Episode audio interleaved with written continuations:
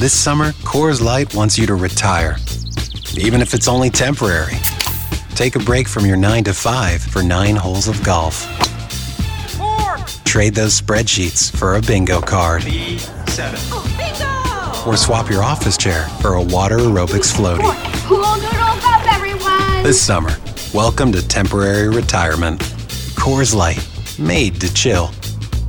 Copyright 2023 Coors Brewing Company, Golden, Colorado. Celebrate responsibly. Hey, it's Canzano. I appreciate you making this podcast part of your day. Make sure you subscribe if you want more and leave us some feedback. Away we go. Initialize sequence. Welcome to the Baldcast, a production of John Canzano's Bald Faced Truth. Oh, what's going on, everyone? It, it is here. It is time. This does seem like the official start to college football season. Week one is tonight. We got some college football games tonight. I am Steven Vaughan. I'm with Judah Newby as well. We're filling in for John as John Canzano is down in Salt Lake City at the University of Utah for the Utah Florida game. He will be joining us later on in the show. Tell us the vibes down there. Tell us what he is seeing, what he's feeling. It's a big game for the Pac 12. Florida coming into Utah. I believe this is the first time Florida has left the state of Florida non conference game, true road game since 1991, something like that. Like 30 years, 30 plus years for Florida to leave the state of Florida and go on the road for a true road game in the non conference, and it's at Utah, which is kind of interesting. I think that uh, kind of explains where Utah is in their just in their uh in, in the realm of the national football or college football scene right now. Like that's how big time utah is. They are legitimate a legitimate football program. Head over to the big 12 i don't want to talk about the conference realignment. This is it's football time. It, it, there was a week zero but like i said today it, today is the opening. You know the nfl they kick their season off on a thursday night which is one week from today. Lions taking on the chiefs so college football, it, only makes sense for them to start on a Thursday as well. I can't wait for it. Of course, there's always going to be that dark cloud of the realignment heading over college football all season long. But I'm gonna try to I'm gonna try to ignore that as much as I can because I do love the on-field stuff. Um, and then of course Saturday, Oregon, they're taking on Portland State down at Autzen Stadium. And then Sunday, the standalone game, it'll be Oregon State down in San Jose taking on the Spartans of San Jose State and Brent Brennan, former assistant coach of Oregon State. Just a nice game for a week one matchup. Um, and that's kind of what I want to start off here. I want to start off, you know, talking about, you know, the Ducks and the Beavs heading into week one. What what are we expecting out of those two teams? Because I think in the one game for Oregon, Oregon taking on Portland State, there's really not going to be a lot that we can learn about this team, right? Like, I, you know, I respect Portland State. I respect Bruce Barnum. He's a great guest. Uh, you know, he's done a lot of good things with that program, but Oregon is just going to out talent them. They're going to be bigger. They're going to be faster. They're going to be stronger. They may, you know, they may or may not be as as well coached as Portland State. We still don't know that. Dan Lanning, we don't know the exact, you know, ability of him on like on the sidelines as an X's and O's coach. We still don't know that. That's one thing we're going to try to hopefully learn. I don't think we're going to learn it in this game against Portland State, but that's still a question. But I think on the field, you just look at it, Oregon should dominate this game. But with that being said, there's still some things I want to see out of the University of Oregon on Saturday down in Autzen Stadium when they're taking on Portland State. And Troy Franklin, he talked about it earlier this week. Dan Lanning talked about it a little bit too. Like just the cleanliness of the whole thing, right? Like that's what I want to see. Troy Franklin, he talked about this. I'll play the sound in a little bit here. You know, he talked about no self-inflicted wounds.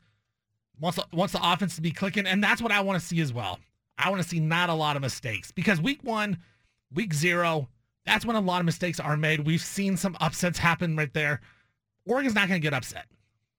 But what I wanted to see is Oregon's offense, especially where they left off last season when Bo Nix was healthy. Because I'm assuming Bo Nix is going to be about as healthy as he was last season. Is he going to be running as much? Maybe not against Portland State. But he's going to be healthy enough to move around and make all the plays. I want to see the offense clicking. I want to see the offense doing its thing, making some big plays. And as Troy Franklin said uh, after practice, you know, just the offense, no self-inflicted wounds. That's what we want. Um, not beating ourselves, you know, not like beating ourselves, no self-inflicted wounds. Um, just executing everything at a high level um, and doing what we know we're supposed to do against a team like Portland State. Has that been That's exactly what it is. Doing what we expect to do against teams like Portland State. So I don't think there's much we can learn offensively for the Ducks. Now, defensively, same thing. I don't think there's a lot we can learn, but there are some things I want to see. I do want to see the Ducks make some plays in the back defensive backfield. Get through the line of scrimmage, make some plays, get some tackles for loss, maybe get some pressure on the quarterback because that's where Oregon struggled last season. I also want to see how they react on third downs. Portland State, they got some athleticism. Bruce Barnum talks about this may be one of the more athletic teams that they've ever had at Portland State, especially at quarterback. How does Oregon handle that? Can they get off the field on third down? Last season, they were 120th in the nation in third down percentage to get off the field. They they couldn't do it, and that's what cost them against Washington last season. Can they prove that? I also want to see you know get some turnovers. I think that's big. Dan Lanning talked about that. How you know how your team does in you know week one and the bowl game. There's a lot of turnovers, a lot of plays like that. That's what you need to do. This team is very competitive. They need to focus on takeaways. They need explosive or uh, pay attention to explosive plays offensively and defensively. I think that's big. And it's a big season, I think, for Dan Lanning on the defensive side of the football. He's known as a defensive guy, defense coordinator at Georgia, national champions, comes over to Oregon. That Oregon defense, not great. I need to see some improvement, even if it is week one. I, I, it doesn't have to be a shutout. It doesn't have to be you know a complete domination of the game from start to finish, but it does have to have some explosive plays on the defensive side, and that's what I want to see. When you think about Georgia, like you think about the size that they have and all the NFL talent they have, but what they also do is think about when Georgia played Oregon in week one. It was explosive plays on defense. It was interceptions that you weren't expecting. It was plays in the backfield that you weren't necessarily expecting. And that's what I want to see from Oregon taking on Portland State because that's the mismatch that it should be. Oregon wants to be on the college football playoff level. They want to be there. They need to dominate teams like Portland State. And as Dan Lanning said, the team needs to focus on takeaways and explosive plays. Yeah, I think that's one of the things that we've shown our players. You know, there's more turnovers in college football in week one and then in the bowl week than there is uh, at any other time of the season. There's more missed tackles in week one and in the bowl game than there is any other time of season. That's because of the long vacancy bef- between games.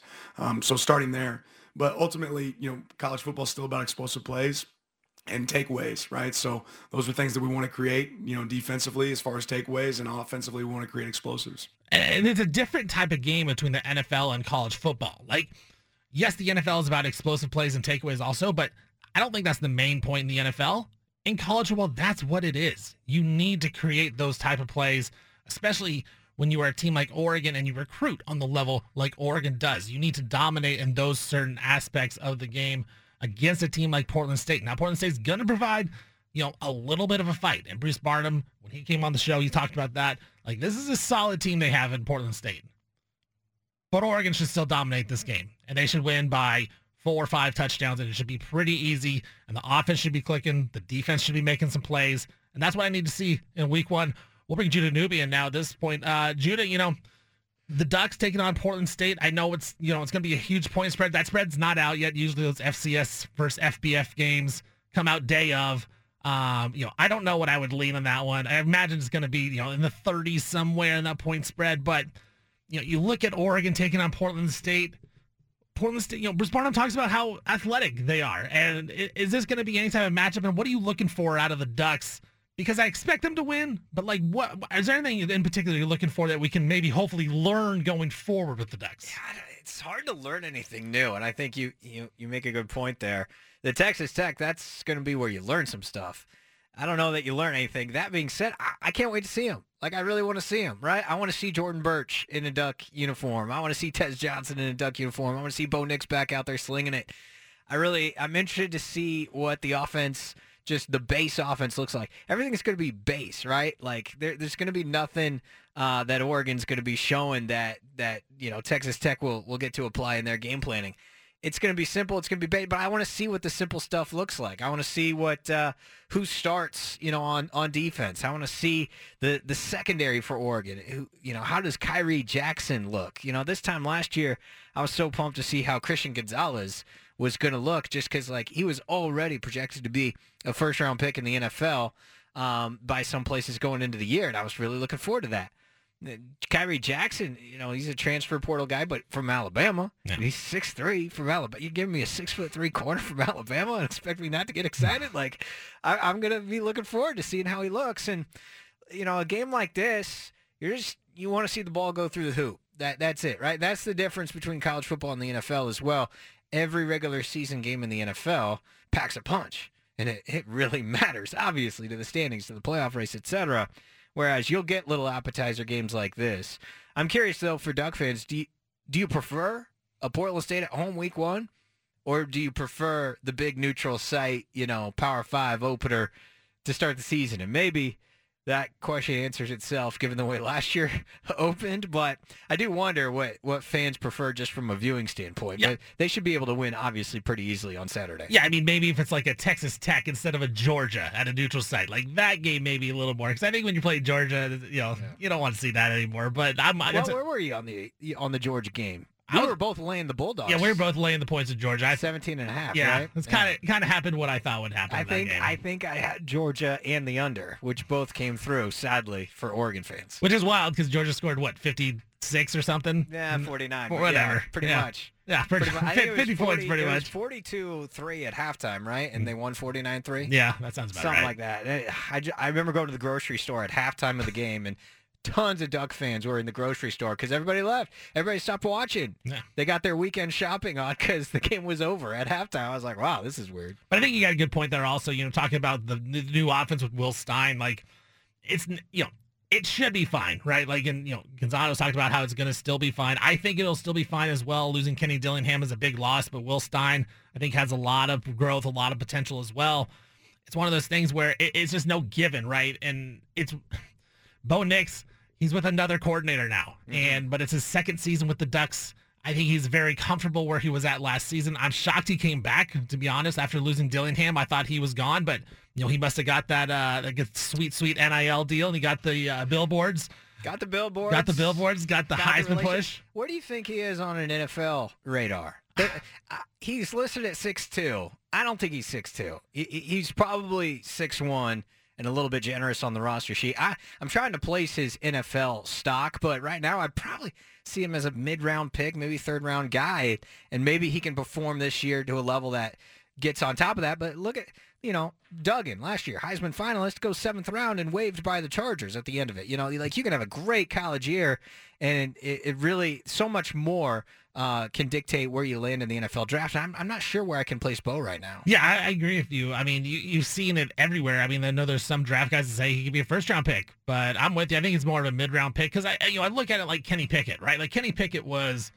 a baller at, Pitt, at Pittsburgh. Like that guy could sling it. He was setting records, and I don't think Bo Nix is on that level. Kenny Pickett was, you know, a mid first round pick, right? Like, so I, th- He you know, I- was the only QB in the Right. first round, 2022, right? Went Yeah. 20th to Pittsburgh. yeah, because Malik Willis was, you know, considered, and then he went uh, third round. Tough draft for QBs, Oof, man. yeah. And so I just think, you know, right now there are a lot of good quarterbacks, good young quarterbacks. So I don't think teams are necessarily going to be, you know, licking their chops to go up there and get Bo Nix. So I- Right, I, think you got Drake Maye, you got Caleb, you got Rattler potentially. By the way, Rattler plays Drake Maye Saturday, Yeah. South Carolina, North Carolina. That's Quinn, Quinn Ewers is another guy Ewers, that yeah. could be in it. Uh, Yeah. DJ Uiagalelei. I that's a sneaky one. I, we're not talking about DJ's NFL, you know, prospects all that much, but I wonder how how a year, a good year for DJ this year, could influence his his draft stock. He's a former five star guy. Yeah.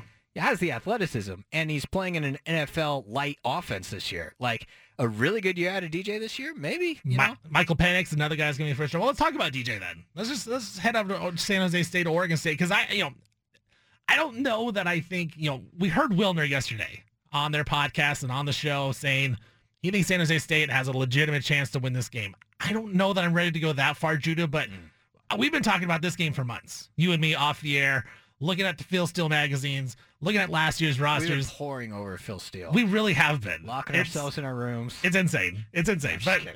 uh, but no, like we talked about this game a lot the point spread and it went to open up, you know, it was around 14, got up to 17. It's at 16 and a half now. Yeah. I feel like that's too many points on the road. I just have a lot of questions about Oregon State, and I feel I don't I don't like it. I don't like that I have a lot of questions because it seems like there's so many Beaver fans that are so excited and so certain this this team is going to be really good, compete for the Pac-12 championship. John's on the same boat. Like he thinks they're going to be in the Pac-12 title game, or at least have a chance to get there. He's you know he's kind of predicted Oregon Oregon State Civil War winner goes to Vegas for the Pac-12 title game. I'm not ready to put the Beavers there. I actually have them below their win total, below eight and a half. I have a lot of questions on this team. And what's the, what I want to see against San Jose State is some of those questions answered. First of all, it's the defense. It's the leadership that they lost with Jaydon Grant, with Rejzohn Wright, with Alex Austin, with Omar Speights, who went to LSU. That is four really good players that left the team. Is Oregon State ready to just plug and play? Is Trent Bray that elite of a defensive coordinator where it doesn't matter who's on the field? They still have, you know, Kitan Oladapo, obviously, who's a very good leader. And Jonathan Smith talked about how he's stepped up in leadership. But like, they lost a lot of NFL talent, not just college football talent, like NFL caliber guys. Even Jack Colletto, when he comes in and plays some linebacker, like they lost a lot of guys. Are they ready to stop teams in the Pac-12? San Jose State, for what they are, not a great defense team, pretty solid offensively. You know, they scored 28 against USC. USC not the best defense, but you know they can put up some points. Chevan Cordeiro, veteran quarterback. They got some good running backs, good receivers. I think it's going to be a challenge, Judah. I really want to see what this defense uh, can do on Sunday against San Jose State because there is, to me, there are so many questions on the defensive side that I feel like right now Beaver fans are just saying it's fine. We got Trent Bray. It's a it's a program thing. We'll be able to plug and play. I'm not ready to say that they can do that. I need to see it before I believe it. I was just looking at the weather in San Jose, and uh, Sunday high of 75. That's really good. I was worried that it was going to be like in the 90s or something like that. Yeah. And that would worry me a little bit. Your season opener, you're a little bit concerned about conditioning. Something in the high 90s on the road against a good offense, that would worry me a little bit. But if it's 75, like you can work with that. Uh, I, I think we'll learn a lot about Trent Bray. As opposed to the Ducks season opener, I think we will learn a lot about the Beavs in their season opener. And Trent Bray, I think, is, is one of them. I think he's still underrated as a defensive coordinator. So my bet would be on Trent Bray, and therefore I've got the Beavs over their win total. But their, you know, the the absences on defense is a good point. You know, they they play a lot of guys in the secondary typically. Like that base defense is generally three down defensive linemen, maybe two linebackers, a uh, couple of couple of edge rushers as well, and they'll they'll often be in five defensive backs you know, as a base defense. That means your two safeties, your two corners, and a nickel guy. And that means you got to have a lot of depth in your secondary to pull that off. Even more so when you've got guys going to the NFL or transferring at linebacker like like Omar Speights did to LSU. So guys like Jaden Robinson, right, senior, uh, redshirt senior, playing at left corner. Tyrese Ivy, he is going to be starting at another outside corner spot. He's a JUCO transfer from the San Francisco area. And for the Beavers, they never, you know, get headlines for their high school recruiting. You know, every once in a while they'll pull out a big name, but really, I'm impressed by what they've done out of the JUCO ranks and the small college ranks.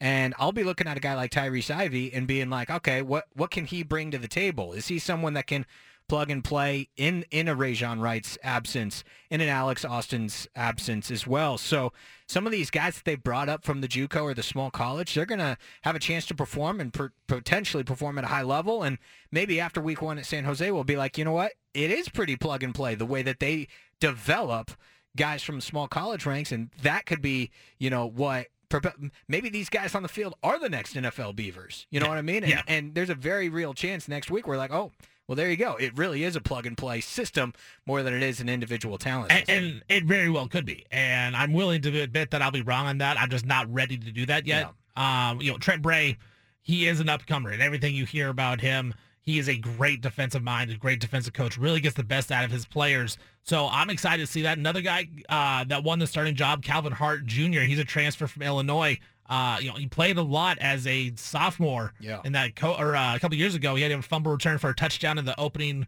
opening week game against um, who did they play? Nebraska. They played Nebraska. He had a fumble recovery touchdown in that one. Uh, he's going to be starting. He got the depth chart got released by Oregon State. He'll be starting the inside linebacker. I'm excited to see him. And the other good inside, athlete, inside backer, Mascarenas Arnold. Yeah. He did. He had, he had a pick six on Penix last year, didn't he? Yeah, yeah. And you know, you know, obviously Speights is a great player. By the way, LSU Florida State on Sunday, I Mm. think.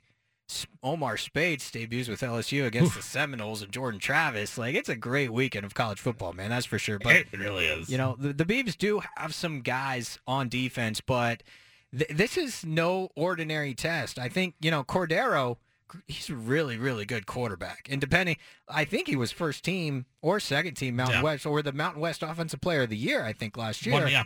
And, uh, you know, that's no small feat because they've got some good offensive players. The quarterback at Boise State is a really, really good player, too. He's the, he's the guy that came in for Bachmeier in the Yeah. opener at Reser last year. Basically started the rest of the year. He's got some high upside. And by the way, you got Boise UW in Seattle this weekend as well. That's a two touchdown spread that I got my eye on. There, that is a good one. I Yeah. like that. Uh, real quick here, let's talk about DJ. You know, we talked about him being a draft pick, maybe potentially. Um, you know, what do you want to see out of DJ? Because for me, it's it's just the poise of the offense, right? It's it's no mistakes. It's just like with Oregon. Oregon, I'm more wanting to see explosive plays. With DJ, I want to see no mistakes because we saw mistakes last season with Chance Nolan. We saw Ben Gulbranson just not really make any plays. I don't need to see DJ make a lot of plays, but what I need to see him do is not make silly mistakes because that's what was the bugaboo at Clemson is that he can make all the throws. He can make the crazy throws to the really good athletes. But Clemson just kind of says, hey, we got better athletes than you. Go out and do it. Now, with Oregon State, that's not necessarily the case. DJ's to have to read it a little bit. DJ's to have to make nice throws. Just no mistakes out of DJ. Just no interceptions. Make the smart play. Dump it off if you have to. Run a little bit if you have to. Just don't force it because I think for Oregon State, that's where they're going to run into a problem with this season with DJ is if he's forcing trying to become that first round pick that he potentially could have been when he's coming out of high school and then debuts with Clemson. We're thinking this guy's going to be the first overall pick when he goes to the draft. Now we don't know. As long as DJ doesn't do that, I'm going to be excited with what I think with DJ Uiagalelei uh, after week one. Yeah, I, I will say I don't want to say no mistakes because it's his first game in in the new offense, you know. So, but I think you said it right. No silly mistakes, right? Right. No silly turnovers. No, you know, trying to force something into double coverage. don't try to get the extra five yards on a run and fumble or something like that. You know, Yeah. just may, let the game come to you. Exactly. Let the game come to you. Stay in control. But at, at a certain point, I do want to see him cut that thing loose, dude. I cannot wait for the first play action boot deep ball to Anthony Gould or Silas. And we'll see it because Coach Smith even said that on the show. Well, like, it, it, it, y- you you don't have to be a genius to know that that's going to be a core part of the offense, marrying the run and the pass, and they kick ass in the run game. yeah. You can just imagine how much that will open things vertically. Yeah, Damien Martinez, can't wait to see him again. That guy's a beast. Eh, I'm excited to see DJ cut it deep a little bit. Uh, we'll talk a little bit more about those games later on. But coming up next, we'll talk about uh, Utah taking on Florida with our very own John Canzano. As he is on the ground in Salt Lake City. He's in Utah at Rice Eccles Stadium. We'll get him on the horn. We'll talk to him, kind of see what the vibes are down there. Previewing Florida at number 14, Utah. Looks like Cam Rising not going to play, but it's not official yet. So, you know, Utah fans holding out hope that Cam Rising can play, but we don't know that. So coming up, we'll talk to John right here on the Bald Faced Truth on the Bald Faced Truth Radio Network.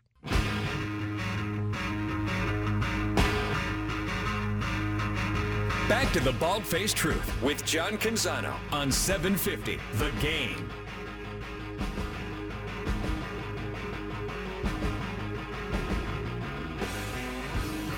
Bald Faced Truth, Steven Vaughan, Judah Newby filling in for John Canzano.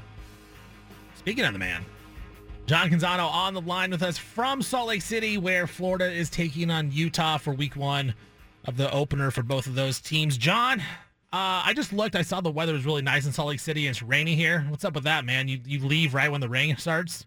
I know. I know. It's sunny. It's uh, it's a little on the warm side, uh, but sunny and uh, nice right now. Uh, about 90 degrees. Eight, it's supposed to be at kickoff. It'll be right around high 80s, and uh, it's uh, it's sunny and blue skies. But uh, a lot of uh, a lot of uh, excitement, and I think across our listenership, it's you know it's week one, and there's going to be games this week. Oregon's going to play. Oregon State's going to play. But people in Salt Lake City are buzzing about this one, and um, my hotel that I'm staying at is the Florida Hotel, and a whole bunch of people, 3,000 tickets sold for Florida fans coming from Gainesville and other places, and so uh, it, it'll be quite an atmosphere. And standing room only tickets uh, are the only tickets left. Well, how about that? I mean, Florida first game, first non-conference game, first true road game uh, since 1991 outside the state of Florida. They're going to Utah. Uh, what does that just say about the program of Utah now? Like they are, they're an elite program, aren't they? Yeah, they are, and I think you know two Rose Bowls in a row.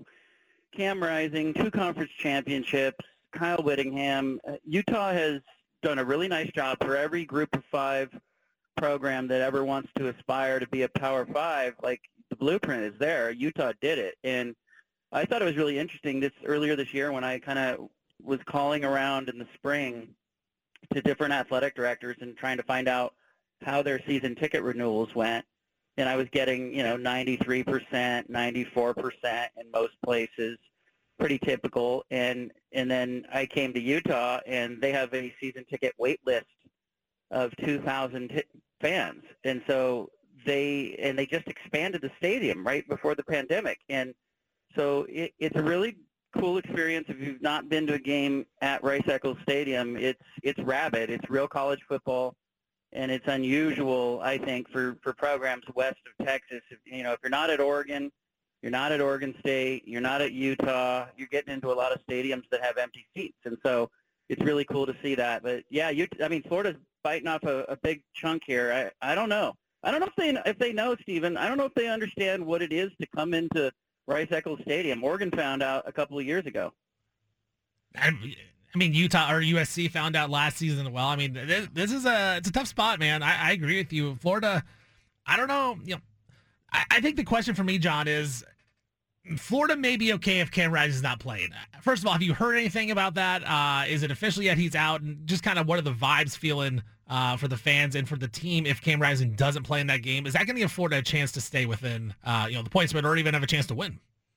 It changes the game, and the prevailing sentiment is that Rising's not going to play, and that they'll save him for next week. But you know, we won't know with Kyle Whittingham until 10 minutes before kickoff, so stay tuned on that front. And, you know, I'll pop back on with you guys from the stadium here. I'm about to head over to the stadium. I'll pop back on in the 4 o'clock hour. Maybe I can find something out there. But it's um, it's really interesting because, you know, I, kept, I keep thinking about, you know, this matchup. And, and if it's Bryson Barnes as the backup, Barnes has only played in three games. And all three of those games, he was kind of thrust into the game, uh, you know, like – the the Washington State game last year on that Thursday night, we all remember it was 10 minutes before kickoff that he found out he was starting. They didn't have a game plan for him, so he was executing sort of a modified Cam Rising game plan. And then the two Rose Bowl games he came in, you know, two years ago against Ohio State, he threw a touchdown pass that that gave Utah the lead with less than two minutes to go. He, you know, he didn't play bad in that game. And then last year against Penn State, he came in after Rising hurt his knee, and that game was getting out of hand. But this will be if if it is Bryson Barnes, it'll be the first time that Andy Ludwig's had an opportunity to design a game plan for him.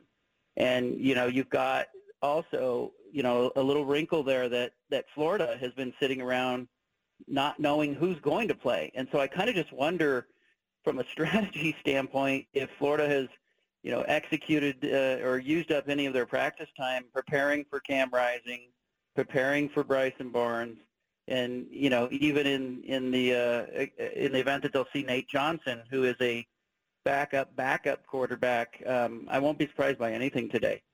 John Canzano joining us from Salt Lake. John, any conversation that that you are hearing down there about going to the Big 12 next year, or any motivation among Utah fans to win the conference a third straight year in this last edition of the Pac-12, or where where is the mindset? of that market compared to uh, what we're all talking about out here on a day-to-day basis? Yeah, I think Utah is trying to take another step forward. They'd love to make the playoff.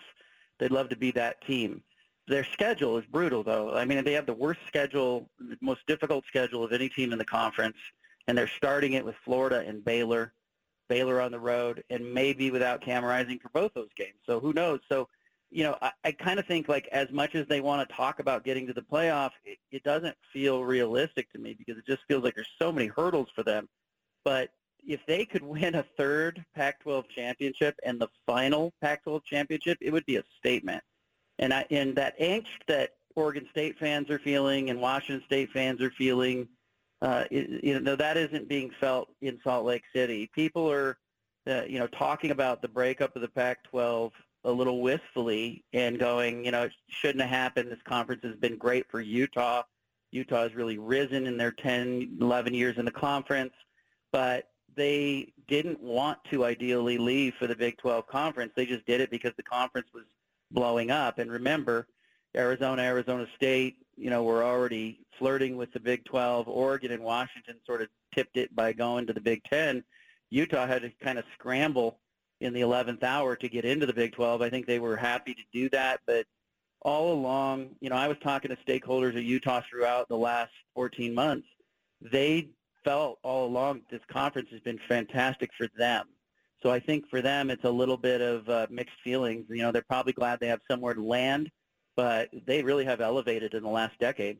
You've been talking about uh, the Ducks and Beavs season openers all week as well. For Oregon, Saturday, Portland State. You know, is there anything we can learn about the Ducks on Saturday, or is it simply a matter of seeing the ball go through the hoop? We got to see the ball go through the hoop, and I don't think there's any way Portland State stays close to them. But I'm really curious to see if Will Stein, how much offense he'll show, how will Bo Nix look. You know, remember we haven't seen Bo Nix healthy in a while in a game, so it'll be nice to see him moving around and just to know to have peace of mind that he's okay. And I thought I brought this up yesterday. Like you don't want to see Bo Nix with 15 rush, rushing touchdowns this year. It's not that kind of season for Oregon. If they they want to get to the conference championship game or maybe get to the playoff and make noise, they need Bo Nix healthy. And so that that you know he had 14 rushing touchdowns a year ago, and Marcus Mariota's got the school record of 15. You know, people talk about, oh, could Bo get the record? I don't want to see that. Like, I'd like to see Bo Nix with like six rushing touchdowns. Like when necessary, yes, but not. You know, I don't want to see him running the ball against Portland State. I don't want to see him running against Cal.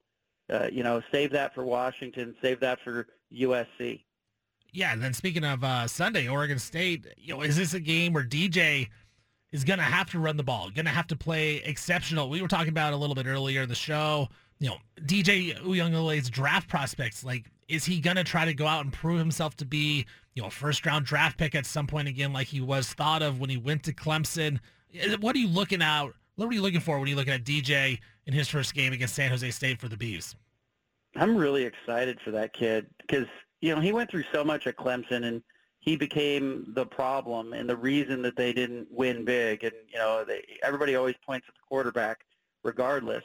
I think this is a great opportunity for him. It's a great comeback story, and Jonathan Smith is going to take all the pressure off him. You know, I wrote this today that like when they line up on Saturday, the best position group on the field, it's not the quarterbacks, it's not the receivers at Oregon State, it's not you know the running back room's great with Davey Martinez, but it's the offensive line.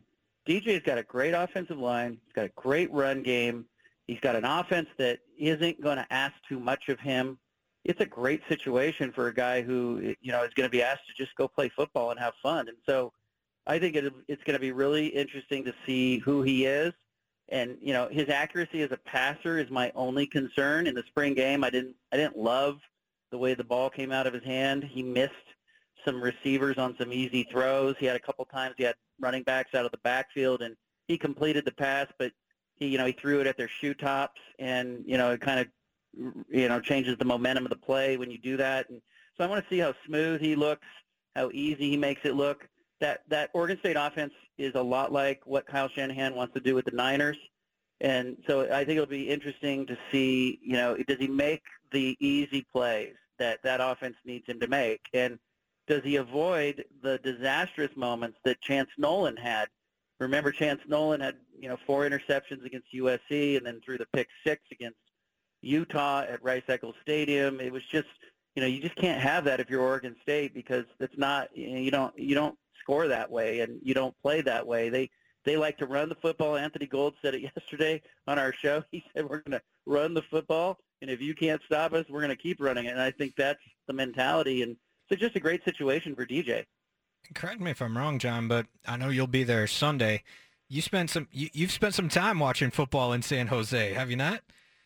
Oh yeah, that's the. My dad told me I'm going to be sad when I go to what used to be Spartan Stadium, because he says the place we used to throw a foot Nerf football and we used to tailgate has now been paved over, and they're selling those parking spots for forty dollars each.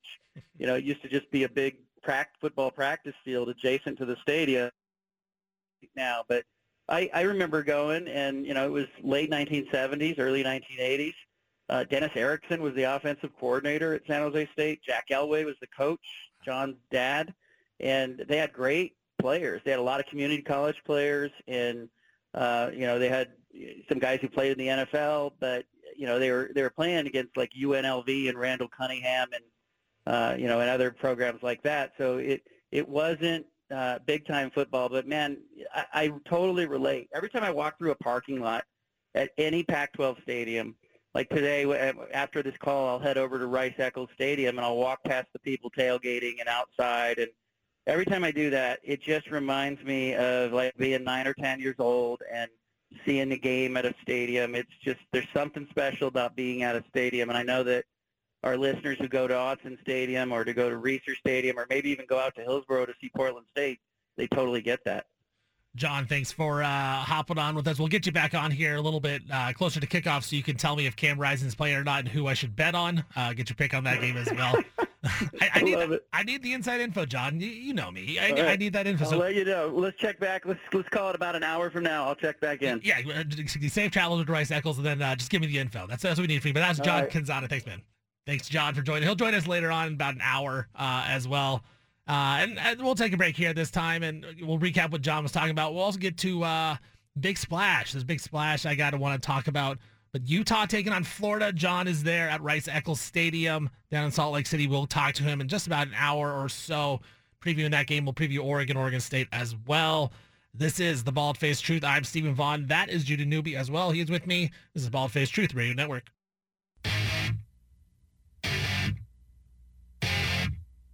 You've got the home of the truth. Back to the bald faced truth with John Canzano on 750 The Game.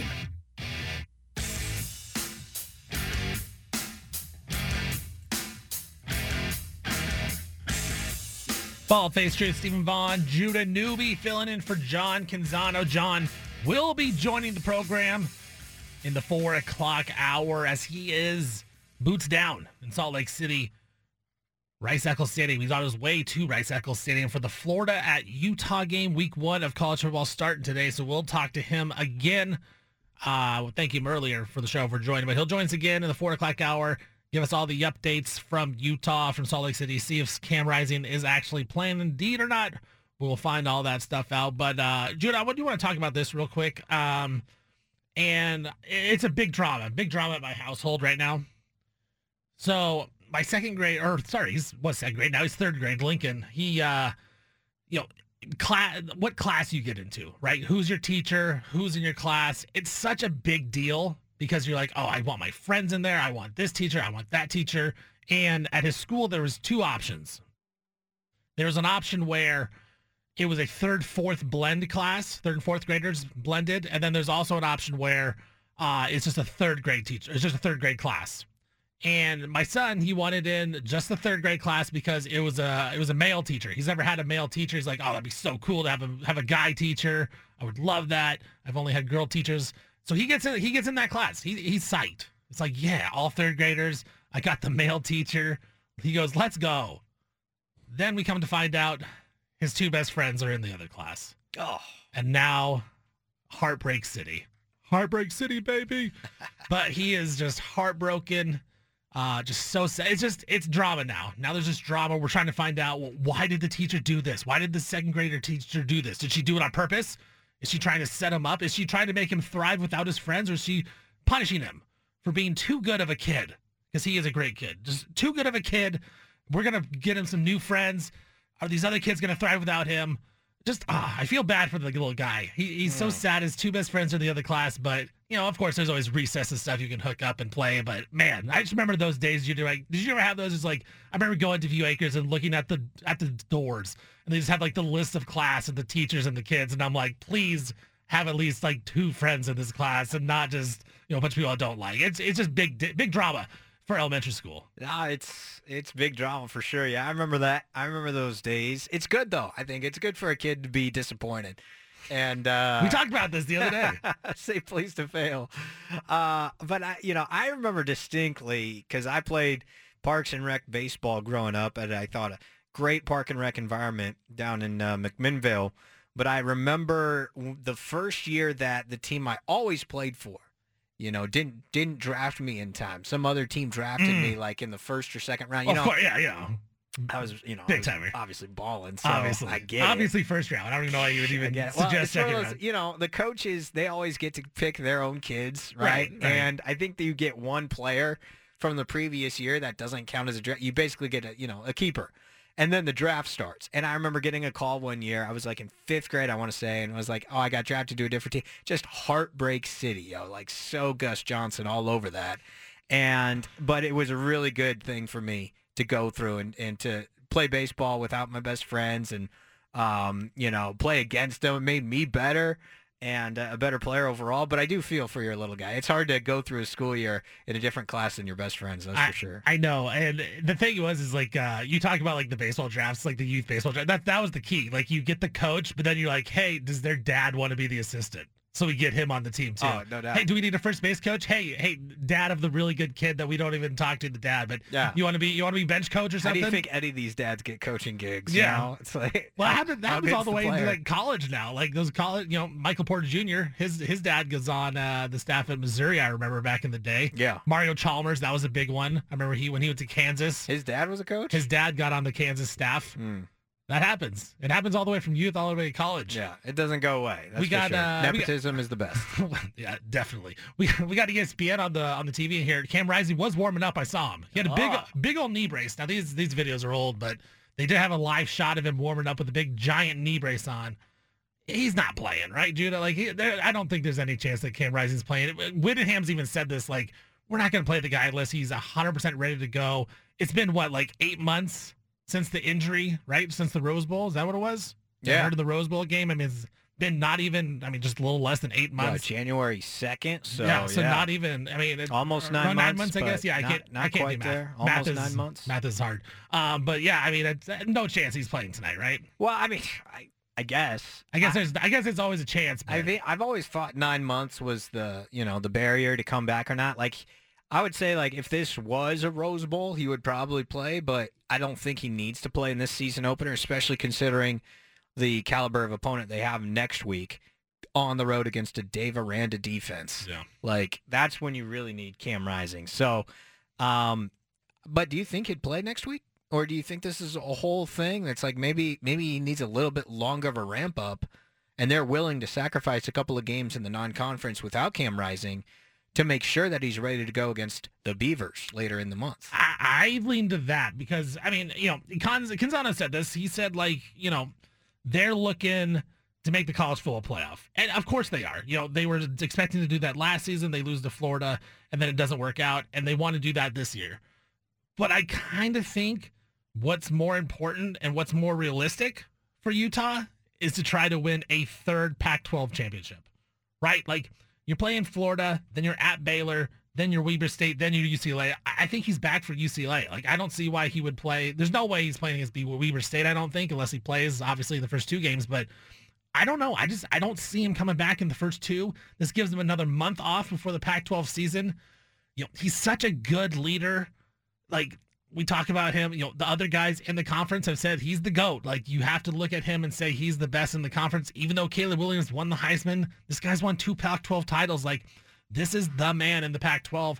I think Utah's shooting for that three-peat because this hasn't been done uh, in the Pac-12 championship era like this. To end the Pac-12 with a Utah championship would be kind of crazy to think about. You know, that's the way the conference ends Yep. in this form is Utah, a team that they got in there, goes away with the conference, three peats on their way out. I think that's a little bit. oh, I don't want to say more important because I, you know, obviously the college football playoff would be unbelievably important and awesome for Utah, but I do think realistically they look at it and they say, you know what, we have a much better chance of winning the Pac-12 for a third straight season if Cam Rising is 100% healthy, and we're not going to risk it just to try to get him out there to beat Florida and to beat Baylor. I mean, Utah, they could beat Florida without him. Like that's the thing. It's not they're- they're favored. Yeah, they're they're favored No, by I five know. and a half, six points. Like that's it's not like it's Is out that of where the- it's at right now? Five and a half. Yeah, It's it's going up. yeah.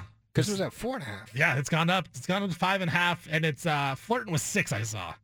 Not quite there yet. Though. You're, that's that's great for Steven. Oh, when it gets to six, Steven's gonna be firing on Florida. You're already going to be firing, right? I already have a five and a half, but if it, if it gets to six, oh, Steven's firing again. I mean, By I- the way, me and you, I can't wait. I don't know. We haven't talked about this a ton, but Saturday, me and you, we'll be together up at uh, A Saturday, Yeah. 10 a.m. to noon, live right here on uh, on the BFT Radio flagship 750 The Game. We'll be talking a little college football this Saturday morning at Alien A. yeah, get up there with us. Uh, watch me. Get up. Get up. Get up. Watch me in my element, just betting on games. I, I can't wait. I just, You're- dude, you'll be so in your element. I just love That'll be betting. peak Steven Vaughan. I can't there. wait to hear what John says about Cam Rising when he comes back on in uh, about 40 minutes. But right now, before that, we do this every day of every week, all five days. We do the big splash right here. This is The one thing you absolutely need to know today. Look, look, look at it. Where? Down there. But we The Big Splash. Well, speaking of big time sporting events, last night, Judah, the Nebraska women's volleyball team had a game at Memorial Stadium. They set a women's sporting event record with 92,003 people in attendance.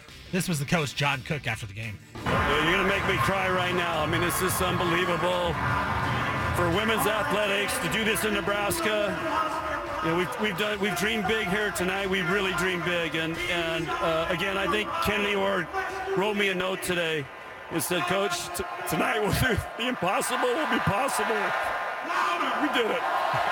It was a good, it was a cool environment. Some cool pictures. Uh, go check that out. Nebraska beat Omaha in straight sets uh, to win that game at Memorial Stadium. Cool moment for Nebraska. But coming up next, we got this uh, four o'clock hour right here, Bald Face Truth Radio Network. Hour two of the Bald Face Truth. Steven Vaughan, Judah Newby with me as well. As always, John Canzano is going to be joining the program, but he is down in Salt Lake City, Utah at Rice Eccles Stadium where he will be covering the Florida at Utah game, which starts in just about an hour. We'll get all the updates from him. If Cam Rising is playing, what the vibes are down in Salt Lake City. It's super nice there in Utah. 90 degrees, sunny, unlike here in Portland where it's rainy, and I had to debate on what I wanted to wear today. Do I need to get a coat out? I don't know, but we'll find out who starts. Bryson Barnes or Cam Rising. We'll talk to John in hopefully about uh, you know 20 30 minutes something like that later on this hour um but week one is it's starting judah it's starting i just turned over to fox sports one kent state taking on ucf the newest members of the big 12 huge game in the landscape of college football but week one is here for college football i cannot wait uh, of course the ducks they take on portland state on saturday oregon state taking on san jose state standalone game on sunday afternoon Cannot wait for that one. But as we do every day, we scour the internet and TV and everything. And we play Punch It Audio. We do it right here every day. Let's do it. We interrupt this broadcast with a special announcement from the Bald Face Truth headquarters. Hey, we're all about truth, justice, and the American way here, okay? Which is why we've spanned the globe and pulled the top audio cuts of the day. You're going to hear little snippets of sound. Hey, it's time for Punch It Audio. Presented by First Call Heating and Cooling. Well, as I said, John Canzano joined us earlier from Salt Lake City. And we were talking about the Oregon State Beavers and DJ Uiagalelei. John, he talks about how excited he is for the former five-star Clemson recruit to play for the Oregon State Beavers. Punch it. I'm really excited for that kid because you know he went through so much at Clemson and he became the problem and the reason that they didn't win big. And you know they, everybody always points to the quarterback, regardless. I think this is a great opportunity for him. It's a great comeback story, and Jonathan Smith is going to take all the pressure off him. You know, I wrote this today that like when they line up on Saturday, the best position group on the field, it's not the quarterback, it's not the receivers at Oregon State, it's not you know the running back room's great with Davey Martinez, but it's the offensive line. DJ's got a great offensive line, he's got a great run game. He's got an offense that isn't going to ask too much of him. It's a great situation for a guy who, you know, is going to be asked to just go play football and have fun. And so I think it, it's going to be really interesting to see who he is. Yeah, we're all kind of excited to see what DJ is with Oregon State and what kind of you know decisions he's made. Because we talked about this in the first segment of the show. What I want to see out of DJ, I just want to see him make the silly mistakes. And I know he can make all the plays. I know he can make all the throws. I know he can run the ball. He can truck some dudes. He can score. But when he was at Clemson, he made some mistakes and he made some silly mistakes, which cost him his job. And that eventually made him transfer to Oregon State. Now, we had Jonathan Smith on the Ball of Face Truth with John earlier this week. And he talked about what DJ did to earn the job. This is what Jonathan Smith said, head coach of the Beavs. Punch it. We did. We put the ball down and let these guys operate and go play. And he moved moved the offense and scored points. He was good with his decisions um, in those, and that kind of separated. Uh, just looking at the body of work of fall camp, there's no question he has experience in big stages and big stadiums, and, and uh, that that's helped him. Uh, I think his approach with his teammates has been been awesome, and there's a real belief that you know him pulling the trigger for us, we can do some some cool things.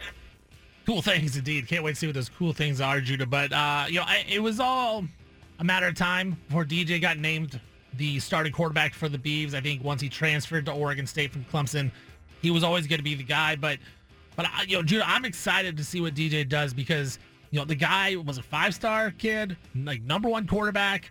You know, could go anywhere he wanted to. We go to Clemson. He plays at Notre Dame, throws for over 300 yards. They lose that game, but he was awesome. Has a solid season last year, but ended up getting benched. Had a bad COVID year. Like this is a guy that I think, you know, we talk about draft picks and where he could end up. This guy could, he's all, probably all over the board on scouts boards and draft boards. But man, the guy's got all the skills. I can't wait to see what he does in this Oregon State offense. And it, for me, it's all about the mistakes. Can he cut down on mistakes? Because Oregon State, they got the offensive line, they got the run game, you got the defensive coordinator. Even though I have questions on the defensive side, you know, they don't need DJ to go out and throw for 300 yards every game. They just need him to not make mistakes. So I, I want to see what he does against the San Jose State defense that isn't great and see what DJ can do in that game. Look, I expect big things. I really do. I, I expect him to be poised. I expect him to play within himself. Uh, he's got so much experience. He's been through some stuff. He's got a big chip on his shoulder. The whole program has a chip on its shoulder. I mean, I can't imagine a QB program duo that's got a bigger chip than Oregon State and DJ Uiagalelei yeah, yeah. going into this season. You know, the the one thing though is is not to let that kind of emotion. I've got to prove everybody wrong. Everybody's been wrong about me. Not let that emotion overtake, you know, your skill on the field. And and I think you mentioned it. Let the game come to you. DJ's got the physical ability. He's got the talent. He's got the experience. As long as he does, in fact, let the game come to him. If he's secure throwing the ball 13, 14 times if Oregon State's pounding it down San Jose State's throat, then let that should be the offense. You know, the same the same philosophy they had to beat the Ducks, yeah. which obviously was an anomaly because you're down by three scores and still not passing they the ball. decided not to pass yeah. But if you basically run the rock that many times, is he okay with that? If it's Damien Martinez going 15 for 90, then it's Isaiah Newell going 8 for, you know, 75 and a touchdown. So that and then the play action deep game. I, I can't wait to see that first play action deep ball because it's going to be the first of many, and I think it's going to be very effective for Brian Lindgren and Jonathan Smith this year. Yeah, and the Beavs, they got some quick receivers. Anthony Gold, one of them, of course. Uh, but yeah, you're right. You know, the play action game should be pretty good. And you know, DJ's talked about that, how that is kind of his strength of his game. He he loves the play action pass. He thinks that's what he's really good at. And Oregon State's going to want to do that a lot because that run game is great.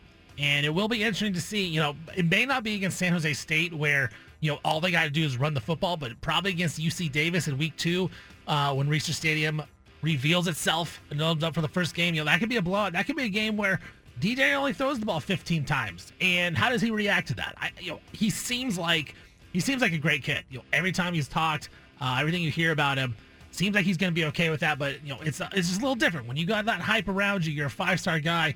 Are you willing to really willing to be a guy who throws the ball 15 times a game, even if it gets the win? I think he is. I think he's been humbled a little bit after the uh, the Clemson debacle, but we shall see, especially in that week two game. But that week one game, standalone game, you know, all of college football fans are going to be watching. It's 12:30 Pacific time, uh, so you know 3:30 Eastern time. Like it's going to be a big, big time. A lot of people are going to be watching that game. Everyone knows DJ Uiagalelei.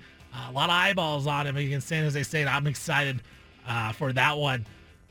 Canzano, he also was uh, talking about the Utah Florida game because he is down at Rice Eccles Stadium in Salt Lake City.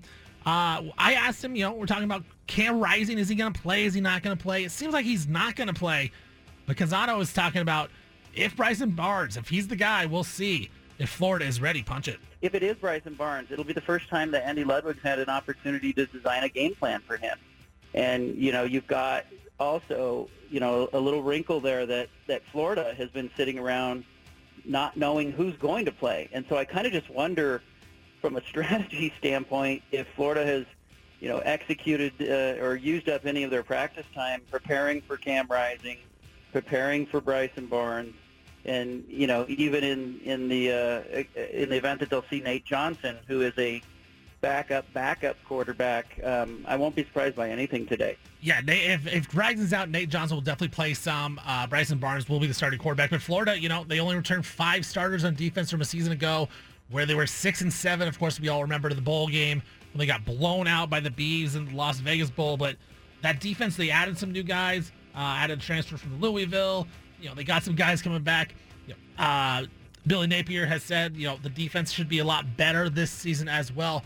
I'm excited to see, you know, what the Florida defense does. You know, I, I'm gonna I disagree with Canzano a little bit. Like, I think if they'll, you know, they've been they've been expecting Cam Rising, right? Like, I think that's what they're preparing for.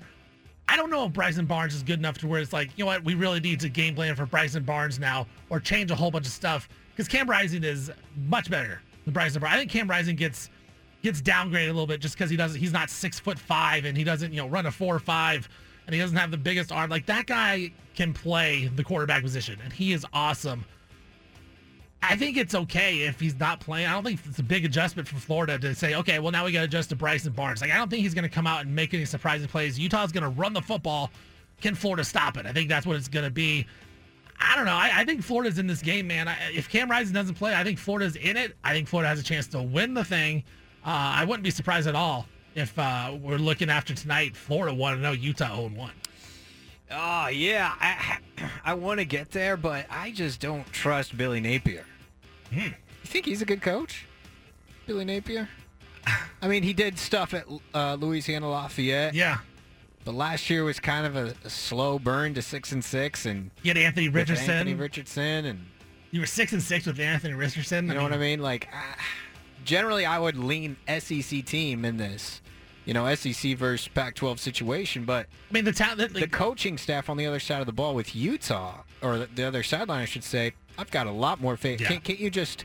You can imagine Andy Ludwig's already schemed up a red zone play to the tight end Yassmin, and you know, don't they have Brant Kuithe still? Now And- Keithy is uh is he out? He's questionable as well. He's questionable. Yeah, I have seen that. Well, the Josh, uh, the guy that covers Utah, that comes on this show from time to time, he was talking about um, Newman. Yassmin. Yeah, Josh Newman was talking about Thomas Yassmin, and maybe this could be a because it's like who, who's the next guy, right? Like, Yeah. it was Tavion Thomas that carried the rock, and then he kind of obviously had some stuff going on. Like Utah always seems to have the next guy, the next man up to fill these kind of roles. And I'm, I'm eager to see who that running back's going to be and who that tight end's going to be. Because that's really all they need. You know, they put up 28 points and win this game 28-20 wouldn't shock me. But that place is gonna be rocking. I can't wait. Yeah. Um, you could be right, dude. Like Utah could just pound the rock and pound it on Florida, but you know, you look at recruiting rankings, Florida's up there. Like it's not like they're Yeah. not talented. They got they got guys. they got dudes. They got dudes. John texted us. Yeah. He's like, yeah, I'm at the Florida hotel. Florida's got dudes. They got dudes. like they look they look like an SEC team and because they are. Uh, but yeah, I, you know, I think defensively they're always going to be okay. You know, Florida always has those athletes. Offensively, I think it's going to be a question for Florida. Graham Mertz, he's the quarterback for Florida, transfer from Wisconsin. Greg McElroy talking about Graham Mertz and how he could have a big year this year after failing in Wisconsin. Now that he's in uh, Gainesville, McElroy says he could be the next Bo Nix. Punch it. A lot of people seem to throw the baby out with the bathwater. Hey, they weren't great as freshmen. So they'll never be good. That's not the case. Sometimes when you step into a place where the expectations for your success are through the roof. Remember, Graham Mertz was supposed to be the Wisconsin savior. That's a difficult spot to be in. Think about how it affected Bo Nix. The weight of the world just pushed him down to where he had some great moments, but he also had some really subpar moments. Goes to Oregon, gets a fresh start. Things have been terrific. Look at what Hendon Hooker had to endure at Virginia Tech. Was ultimately replaced, goes to Tennessee, has an unbelievable finish to his career. How about Michael Penix? Maybe not great at Indiana. Transfers to Washington and look at the season that he had. We've seen this happen before. Sometimes a fresh start is all you need. And I think Graham Mertz has a chance to have a much better year than people anticipate. I mean, Mertz, he was a four-star prospect, 21st highest rated recruit overall in his class, goes to Wisconsin, has a really good first game. I remember it was the co- the first game out of COVID. They play Illinois. He threw for like four or five touchdowns, and then kind of sucked after that. Now he's at Florida, going to be the guy. Uh, but you know, Macro makes a point there that I actually like. You know, there's been a lot of transfer quarterbacks, especially you look at the Pac-12. I mean, the Pac-12 is full of transfer quarterbacks. Cam Rising, transfer quarterback. I mean, it's uh, the only guys that are not transfer quarterbacks, I believe, is uh, Stanford, and that's maybe it. Now that I think about it, uh, you know, Shedeur Sanders transfer, uh, Caleb Williams transfer, Bo Nix, Michael Penix, all these guys are transferring in. Could it just be one of those things where we see this in the pros? A new change of scenery could change a guy. So the guy has some arm talent. Um, it'll be a tough defense to play against tonight against Utah in a tough spot, tough environment. But Graham Mertz has played in some big games. Judah, is McElroy onto something that maybe Graham Mertz could be that next transfer that really pops and uh, you know elevates his role to where it uh, wasn't at Wisconsin? I mean, if you believe in Graham Mertz, that's the spin. I don't believe in Graham Mertz, so I Yeah. think there's plenty of other examples of transfers that transfer because it, it's it's not for them, you know, because they have to. They, it's not that great. Now, at Wisconsin, you know, Paul Chryst got let go, so it seemed like there's a lot more going on at, at Wisconsin. You know, Luke Fickell comes in; it's pretty easy to transfer out of that situation, but at the same time, I, I watched enough Graham Mertz and wanted to get excited about him. I just don't see it. I, I just don't see the talent there, frankly. So, you know, Florida, it's always a QB thing with Florida. Dan Mullen, ironically, is on the pregame coverage for ESPN here, and he chose to start Emory Jones over Anthony Richardson two years ago and just made everybody mad. then we talked about Billy Napier win six games with Anthony Richardson last year, but that to their credit, they beat Utah in this game, you know, a season ago in the swamp. But to me, it's just a spot play. Like if we really talk about Rice Eccles Stadium being that hard of a place to play for opponents, then it's going to be hard for you to bet Florida in this spot. You know, as a better, like that's a tough bet to make. I, I do Don't you think, think? it does, but the thing about it is, and I think DJ DJU has a little bit of this going on as well. He's playing some big games. He has the experience. Like I don't know that it's necessarily going to bother Graham Mertz. He's playing these big time games. Has he performed in them? Great, not always, but he's been around big time environments in the Big Ten. So I, I don't think he's going to be intimidated going in to Rice Eccles Stadium, and I think he'll be able to combat just that kind of environment. Like it's not a big deal. I think if he's a first year starter, it might be a little different, but you know the guy's started a couple years. I think he'll be okay. I, I I'm with you. I'm not the biggest believer in Graham Mertz, but I do think a change of scenery can help a guy like this. And uh, hopefully for me, you know, if since I am on Florida, hopefully he has a nice first game at least. Uh, well, you'll make your picks a little bit later. Hopefully you get a pick from John uh, as well when John Canzano joins us on the program in just a little bit here. Uh, but let's head to the NFL, Judah. The NFL kicks off a week from today. Can you believe that? The NFL is back. And the Chiefs, they will be defending their title against the uh, Detroit Lions. Six and a half point favorites at Kansas City. Andy Reid talking about what makes Patrick Mahomes so good. Can he put his finger on it? Well, he tells us what he thinks. Punch it. like the great quarterbacks, he, he can he understands space and he can process. He, he knows where people are going to be, and so whether it's through film study or or the amount of reps that he's had, he kind of senses where people are. And a lot of guys can't do that. They can't they can't project space and and see and feel. You know, they're a kind of a one, two, three person. That's not how how he looks at it. And I, I, I had a dad that was an artist, and I always say that he kind of saw things outside the box. You know, we all looked at things and we said, "Oh yeah, it's blue." And he'd go, "Well, no, it's green and yellow mixed." And pop, pop, pop. You know, and that type of thing. So that's kind of how the great quarterbacks see things. They just see things that some of us can't see. And Mahomes is that guy, man. I, I love Patrick Mahomes. That's a great way to describe Andy Reid. I love Andy Reid.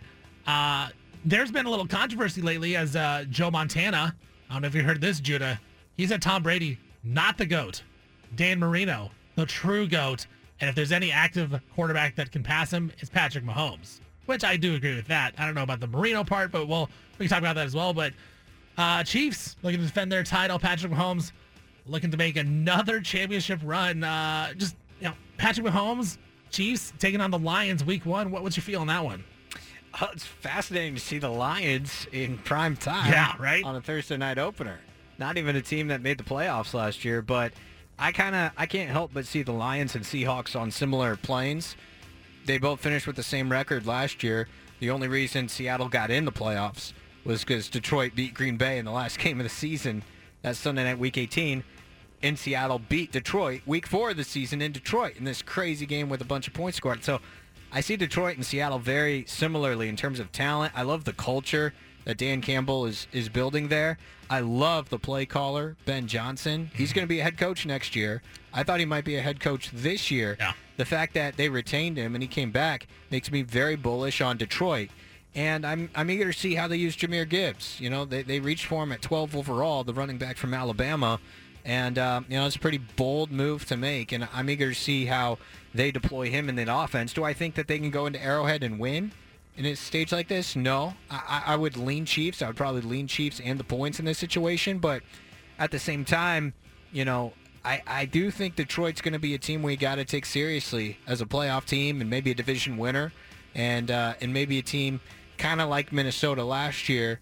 Well, maybe not quite like Minnesota got bum lucky last year, but that wins the North and maybe is able to win a home playoff game and play into the second round, which they haven't won a playoff game what since 1990 something like that when they went to the NFC Championship with Barry Sanders. So it's been a long time for that franchise. Yeah, I mean, you look at Detroit; they're going to be able to score, right? That offense is going to be cooking. Uh, it's just can't they stop anybody? And I don't think week one they're going to be able to stop the Chiefs and Patrick Mahomes, man. Because yeah, Mahomes is so. he's just different, man. And, and, you know, we talked about the uh, the quarterback documentary on Netflix. Mahomes is featured in it. He's just he's a different cat. Like he loves football and he eats and breathes and sleeps. What, what he did last year in the playoffs is like we got to still remember that as one of the greatest postseason performances Well, of all I think time. about that ankle injury he had against That's the what I- Jaguars. yeah, that's what I mean. It's it- like that. No one comes back from that and plays well, and he did right right away. And it's just incredible what he accomplished last year. Yeah, I can't believe that he beat the Jags. I also, thought the Jags someone that had win. Chiefs money in the Super Bowl, it was nice to see that too. Yeah, he, that's why you like him. Yeah, I can't believe he came back in that Jags game. But the man is uh he's he's a robot. He is a robot for sure. Uh, that's Punch It Audio. We do that every single day. We go find the best audio in the world, all around the world, dude. That's what we do. Uh, coming up next, we'll take a break here. Hopefully, John Canzano will call us here at some point. We don't know the exact time as he's traveling over to Rice Eccles Stadium. He's covering the Florida at Utah game. We'll get John on the horn. We'll talk to him. We'll see what the vibes are like at Rice Eccles Stadium. We'll see if he knows if Cam Rising's playing or not. Can Florida have a chance to beat Utah? We'll find out coming up next. I'm Steven Vaughan. That's Judah Newby on the Bald Faced Truth on the Bald Faced Truth Radio Network.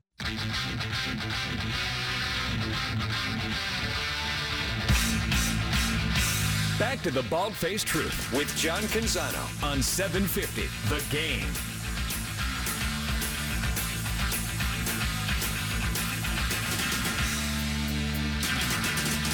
Bald Faced Truth, Steven Vaughan, Judah Newby filling in for John Canzano as he is in Salt Lake City live from Rice Eccles Stadium. He is on the line right now. Let's just get him on right now.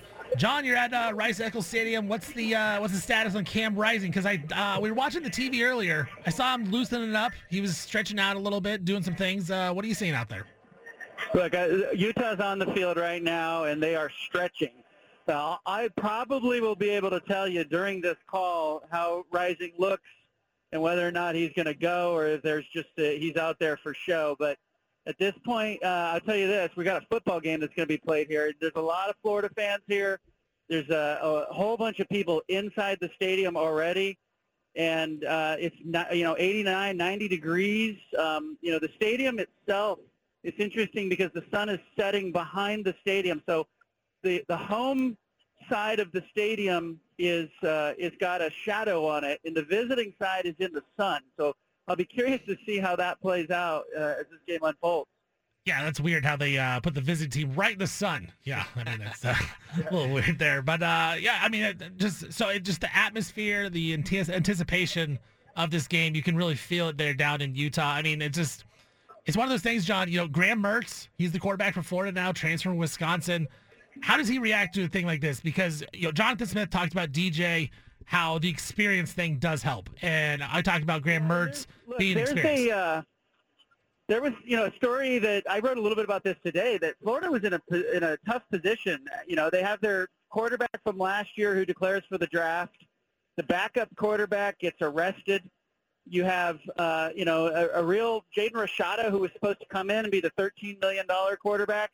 That deal unravels as you know as it's being presented, and so it it's you know really interesting to see like you know the story that that came from an AP reporter in Gainesville was that Florida tried to call Cam Rising in the off season and see if he was interested in transferring.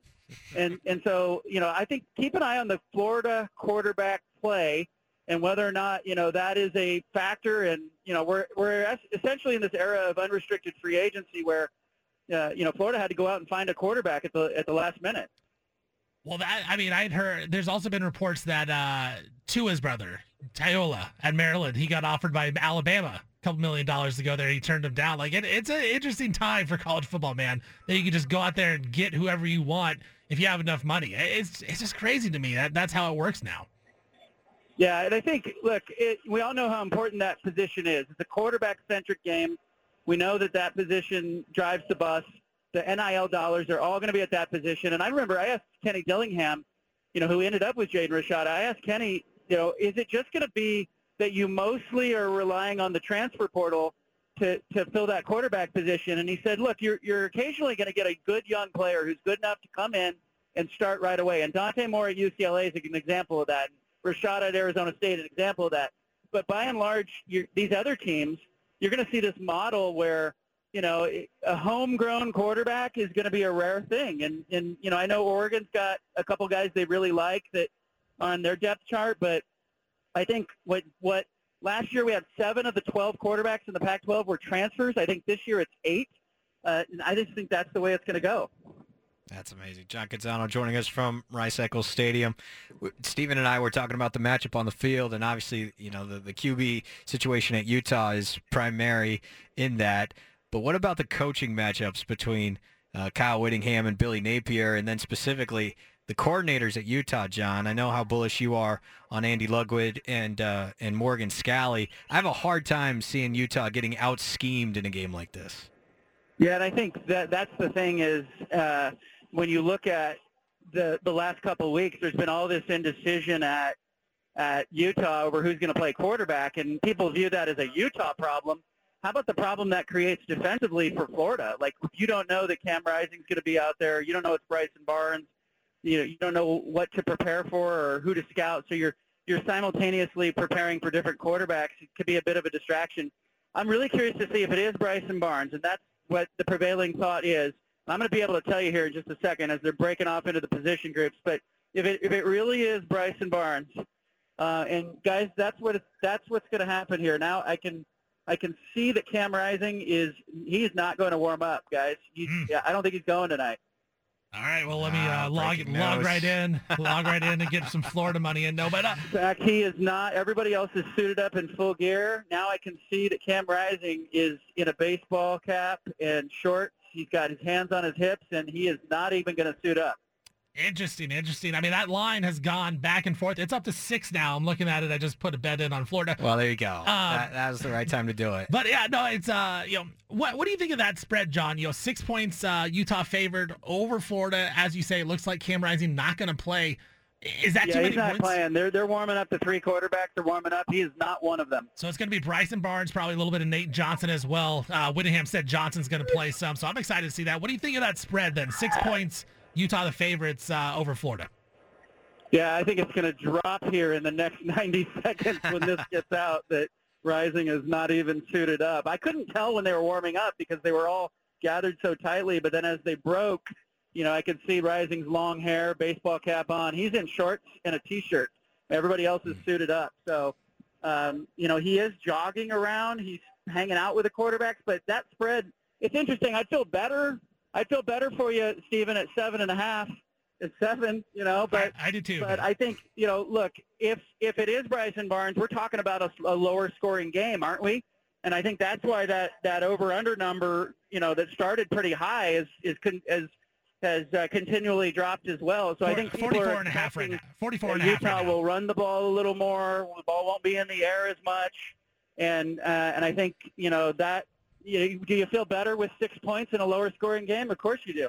What what is uh what's the scouting report on Bryson Barnes? Like what do you what do you think Utah fans are going to expect, or what can I expect out of uh, Bryson Barnes in this game against a I guess an SEC defense who struggled last season, but of course you know they got the talent. Like you said, you texted us. You're at the hotel Florida. You said they got dudes. How, how does Bryson Barnes uh, react to that and play against this type of team?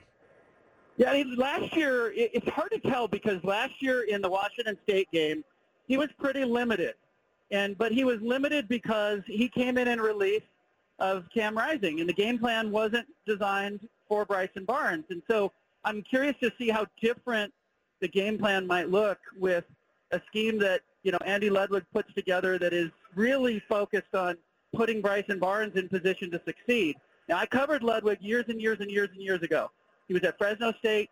He had David Carr as a quarterback, and I, I can. It's ringing in my ears right now. And a lot of coaches will say, "Hey, look, I'm just trying to put my guys in position to succeed." But that's what Andy Ludwig does. He does it really well. So I'll be curious to see if he has designed a game plan that will use Barnes, and then may also use, you know, the speed and athleticism of the backup backup quarterback uh, who can really run. So I wouldn't be surprised to see some change of pace there as well. John, any you know, with this Rising news in hand, is do you think there's any chance that this is more of a long-term thing, and they're going to try to preserve him for conference play, and maybe even keep him out week two at Baylor, or do you think it's more week to week, and they really want to play him at Baylor next week? I think they really want to play him, but Kyle Whittingham, he told us, right? Remember this on media day. Kyle Whittingham told us that he would not play uh, Cam Rising unless he was 100%. I said 99%. He said no way. So I think as soon as he knows he's 100, he will go.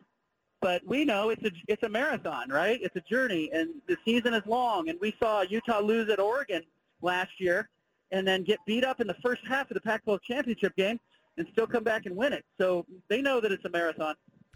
You'll be back on the air tomorrow too, John. But uh, I want I want your thoughts on some of these other Pac-12 games. You touched on Ducks, Portland State, and Beef San Jose State in hour one.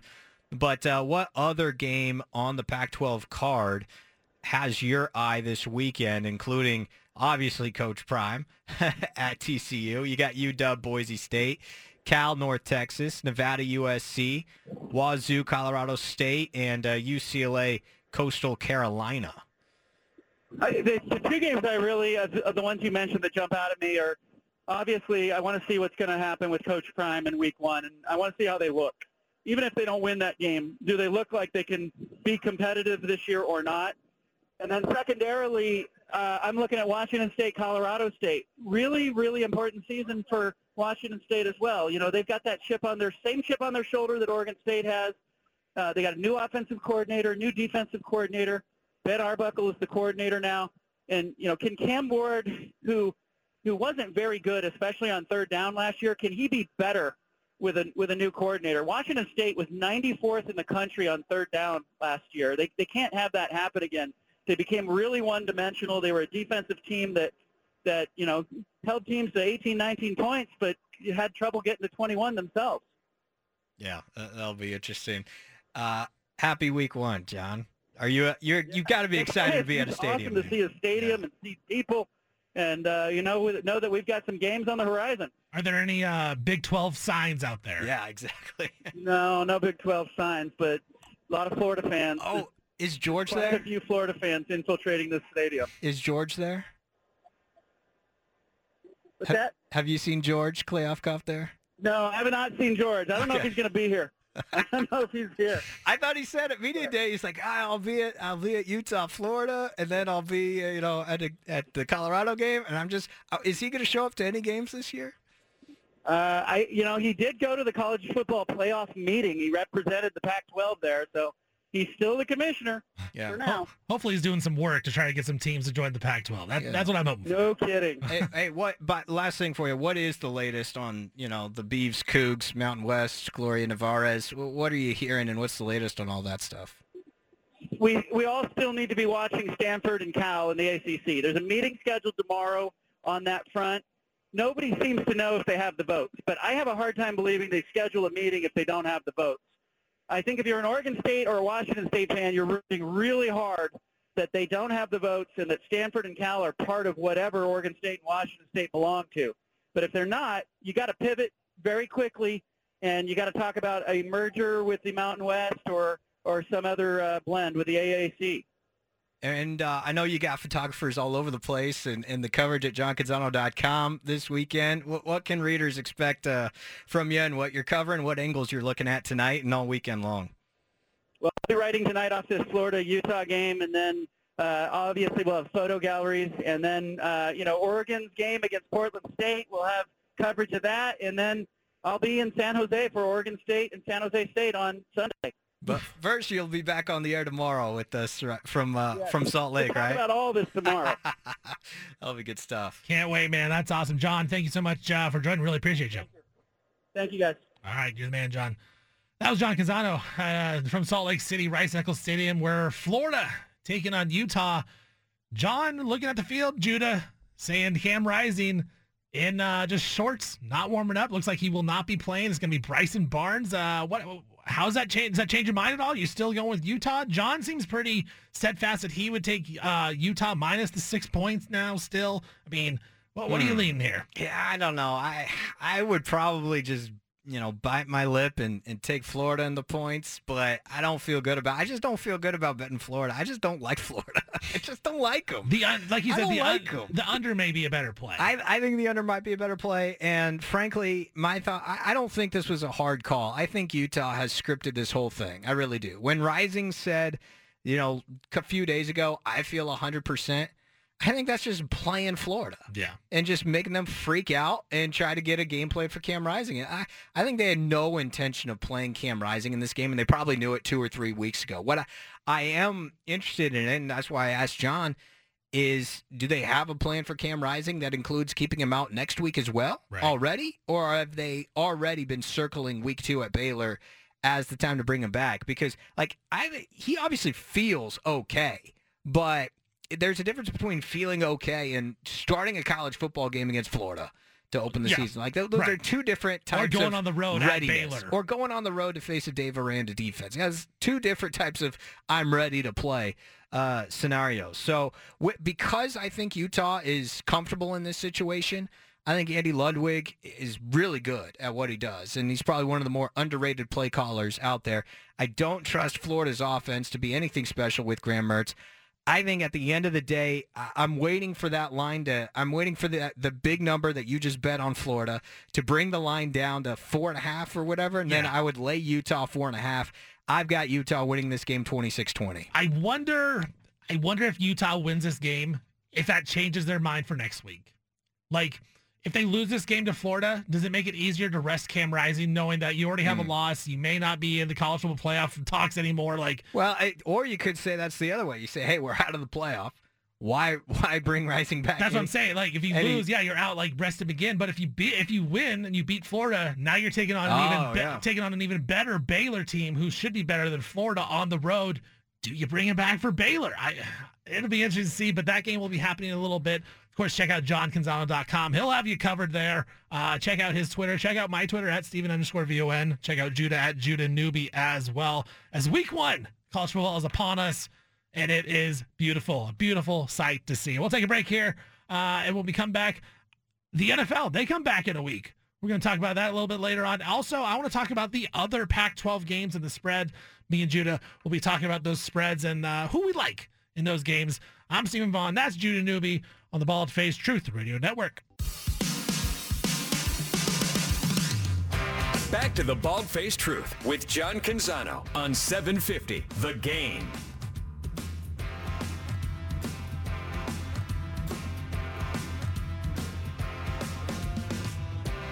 Bald Faced Truth, Steven Vaughan, Judah Newby filling in for John Canzano as John is down at Rice Eccles Stadium in Salt Lake covering the Florida at Utah game. That game kicks off here just a little bit. Week one college football is underway. That's going to the highlight game is Florida at Utah for the Pac-12. But there's some other good Pac-12 games, Judah, that I do want to di- dive into. Um, I know this is a game you're excited about. Let's start with this one. I'm going to go in order of what I think are the most fun games. Southern Utah at Arizona State. Yes, that is tonight. Uh, Oh, is that? It is tonight. That that wasn't the most exciting. That was it. Oh. Actually, yeah. well, I- Oh, that's I- where you were going. No, I wasn't. Oh, okay. um, I actually lied to myself because I, I think the most exciting game is Colorado TCU, but I, I we we've talked about that one to death. I gotta say, our guy Spencer McLaughlin, who's, who's contributing for us Ducks content Yeah, this year on 750thegame.com, by the way, has a great preview of Oregon Portland State. That's live on uh, 750thegame.com right now. Host of the Locked On Ducks podcast does play-by-play for Southern Utah, so he's doing play-by-play tonight for Southern Utah, Arizona State as well. So uh, looking forward to seeing his call as Kenneth Dillingham debuts Dilly with Dilly. the Devils. D- dilly Dilly. I should have uh should have asked him what the what the the scouting report on Southern Utah is. The Thunderbirds. They came to Autzen in the season opener a few years ago. I want to say it was 2017 because we we had all the Eagle Creek fires that August, Mm, yeah. and it was uh, smoky down at Autzen. Uh, I think Tony Brooks James had a kickoff return touchdown on the very first kick of the season, and Oregon put up like 77 on the Thunderbirds. Southern Utah, not a bad basketball team for their conference.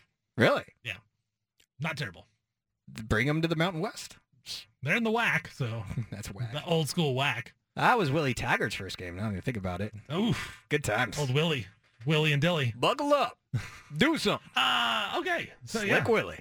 Yeah, so uh, that game actually, Kenny Dillingham, yeah, former Duck coordinator, he uh, Arizona State coach. They play Southern Utah. That's on the Pac-12 network later tonight. Uh, we'll have a we'll have one eyeball on that one, but most of our eyeballs will be on Utah, Florida. The other big game in the Pac-12, Judah, Boise State, a team that uh, some people want in the Pac-12. They're traveling up north to Seattle and going to UW. Right now, Washington's a 14-point favorite. Washington, number 10 in the nation, of course, returning Michael Penix Jr., Kalen DeBoer for year two yeah, I like I like Washington a lot this season. Um, you know, they added some guys in the portal. The starting running back, um, blanking on the name right now. Yeah, I think it's Cam Davis. Cam Davis, yes, he he's Or he out was- for the season. season. going to be the starting. Uh, yeah, but you know they went out. They got Dillon Johnson, a transfer from the SEC. Uh, you know they returned a lot of receivers. The defense, I think you can question that, and that's a legitimate question: is are they going to be good enough defensively? But this Washington team, I do like Washington. I think they're the best team in the Pac-12 right now. If I had to make a bet, I'd pick them to win the Pac-12, get to Vegas, and win that game. Have a chance to go to the college football playoff. I just love what Kalen DeBoer is doing. I love Michael Penix Jr. in that offense. They're 14-point favorites over Boise State, who you talked about earlier. Taylen Green, he's the quarterback now. Uh, we saw him last season in Corvallis. Played okay in relief of Hank Bachmeier. But uh, Andy Avalos, former Duck D coordinator, he's their head coach. Not on the hot seat, but seat's getting a little warm there in Boise. I, don't know how. Do you really think so? They went Yeah. undefeated in Mountain West play last year. But- Undefeated. But, they weren't very good in the non-conference. But I, think they, mean, don't they want more? I I don't know. I I because originally I would agree with you. I was like Andy Avley hasn't really one big yet. Then I looked at their record last year. They didn't lose a Mountain West game. Well, we'll see what happens. was like Taylen Green. eh, I think was he a first teamer or second teamer all Mountain West last year? Had to it's like, Man, they got the QB wrong game one of the year, but I don't know. I they might have something to them in this game against Four- Washington. 14 point dogs going up to Seattle. I mean, we I just talked about the defense of Seattle or Washington, not the strength. Uh, you look at Taylen Green, good athletic quarterback. Yeah. What, what are you feeling in that one? I, I I don't know. I don't want to bet on Taylen Green, but at the same time, like he's a, he's an athlete, that's for sure. Um, I just don't know if Boise defensively is going to be able to to hold Michael Penix under 300 yards, right? Yeah. With McMillan and uh, Rome Odunze, like the those three guys, we're going to see a lot. tho- Both receivers could probably go over a thousand yards this year, and they, th there's some serious receivers in this conference man, with those two guys at UW, with Troy Franklin at Oregon, who frankly I think is getting the short end of a stick because you got Dorian Singer transferring to USC. You've got Tetairoa McMillan at Arizona that gets a ton of, of headlines. Um, you know, you you've got some really good receiving talent in this conference, but I think UW probably has has the two best ones. And between that and Penix, it's it's going to take a lot to slow down, you know, Washington's offense. And then does Boise have enough to keep pace with them? I think the the way they cover this game is probably 38-28. Yeah. But I don't know if that's asking too much out of that Taylen Green cat. I mean, you, you- the thing about Washington is them and Utah were playing the best football in the Pac-12 last season to end the year. Like those are the top two teams. Yeah. Would have loved to see you know Washington in the Pac-12 title game because I think they were probably better than USC at that point. How in the world did Washington lose to Arizona State?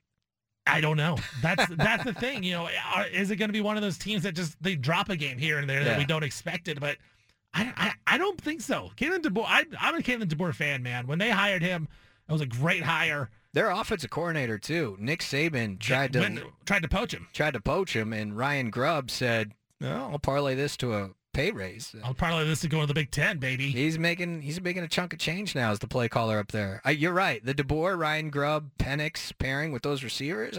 And the fact that all of them are saying this offense is it's untapped right now still. For how good it was a season ago, it's untapped potential. Like we Mhm. can be that much better. I- I'm buying Washington. I think Washington covers this game. I think Yeah. Washington wins. I, I think I'm and wins by a lot. Yeah. Uh, another big game, Colorado TCU. Uh, TCU, the national runner-ups the season ago. I can't believe they got to the national title game where they got absolutely annihilated by Georgia. I think a team of me and Judah and John could have put up a better fight against Georgia.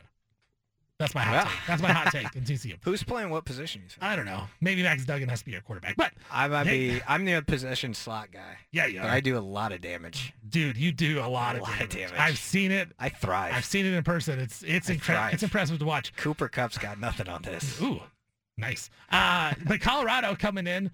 Dude, I'm going to play this down real quick before we uh, have to head out. But Tom Luginbill, ESPN, he said Colorado may be the worst or the least talented team in the nation. I can't believe he said this. I think we're gonna we're gonna finally see for all the hoopla and all of the hype uh, going into the off season with Deion Sanders in Colorado. It does not mask the fact that they don't have any players on that roster.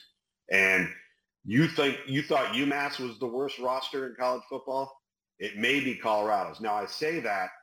Do they have a quarterback? Yes. Do they have two starting corners that could be NFL guys and one of them plays both ways? Yes. They are so devoid of talent up front on both sides of the ball. I don't know how they're going to keep their quarterback upright. Look, up front, yeah, they have some problems. But the fact that you just said they have two NFL cornerbacks and a really good quarterback, they can't be the least talented team in the nation. I mean, that's just it's it's irresponsible to say that by Tom Luginbill. But whatever it is, that'll be an interesting game. 21 point spread, TCU favored over Colorado. I can't wait. I'm in on Colorado. I don't know that they win this game. I don't think they win, but I think they cover. I think they get to four or five wins this year. Cannot wait for Coach Prime uh, and the Buffs. There is just something about college football that gets my juices flowing a little bit. Week one is here. Florida at Utah coming up here soon. Rice Eccles Stadium. That's where John Canzano is. He is covering the game live down at Rice Eccles Stadium. I'm Steven Vaughan. That's Judah Newby. We're filling in for John. John will be back tomorrow with the recap, but he'll have all the coverage tonight. Uh, JohnCanzano.com. Check that out as it's a big game for the Pac-12. Florida leaving the state of Florida, going non-conference for the first time since 1991. And they're going to Utah, Salt Lake City, taking on the Utes. That line's jumping, jumping back down to five and a half right now from uh, from six points. It's been everywhere. As Cam Rising, you heard it here. John Canzano was on the show earlier. You heard it here first when he was officially out. He saw that Cam Rising was not in uh, the uniform. He was in street clothes. John broke it here first. So, uh, you know, he's always giving you the news, always breaking news, always doing it great. But week one college football is here. Cannot wait for this weekend, but it's going to start right now here on a Thursday night. Then we got the NFL next Thursday. Lions taking on the Chiefs as the Chiefs look to uh, be defend their Super Bowl championship against the Detroit Lions. That will be a lot of fun as well. But man, Judah's back. It's time. Football is back, baby. Football time. Four quarters every single game. That's what they do. you get me. You got my four quarter language. And plus, it's kind of more football weather today. I got to say. It felt uh, like a football day today. I do not mind the weather getting a little. We, we needed some wet weather, first of all. And when I woke up this morning, I knew it rained overnight, and I knew there was football prime time tonight. I was like, you know what? I think we made it. It kind of felt like a November. It felt like an early November. Yeah, it's still warm outside, so That's it's true. it's you know not quite that. But I saw a couple of leaves on the ground in my neighborhood. They were wet. They were Colorful. They were starting to, you know, work their way toward the drain oh, curbside. Oh, yeah, clog That's when you knew it's it might clog, and it might be a month before it really gets cloggy. But that's when you know I call, I call it football weather. I tell my wife, I say it's football weather The, out clo- there. the cloggy weather Yeah. Leafs. The cloggy Leafs. That's how you know it's football It's, season. it's when the leaves are clogging stuff. That's when you know it's Utah, Florida. But John, so John And it's Canzano, 90 degrees in Salt Lake. John, yes, 90 in Salt Lake. It was where John Canzano is in Salt Lake City, 90 degrees and sunny where he is, but he's covering Florida at Utah. That game kicking off here in a couple minutes. Uh, we'll keep you updated on that.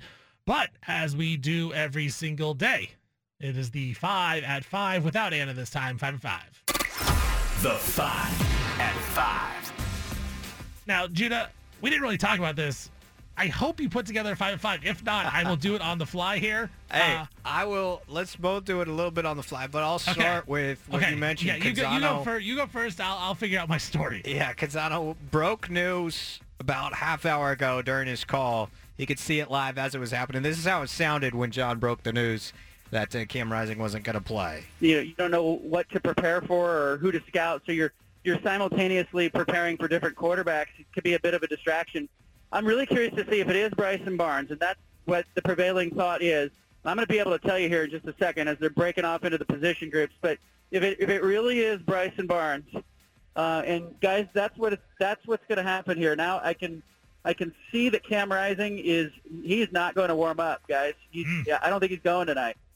All right. Well, let me Ah, uh, log log right in, log right in, and get some Florida money in. No, but uh, Zach, he is not. Everybody else is suited up in full gear. Now I can see that Cam Rising is in a baseball cap and shorts. He's got his hands on his hips, and he is not even going to suit up. So there you go. He broke it. He's got hands on hips, baseball cap, and everything. And then Steven Vaughan, you slid in there and uh, hammered a Florida slid ticket. in the DMs there of uh, Sportsbook. No, but I, I, you know, I think it's big. I, I think the news of Cam Rising not playing in this game is huge.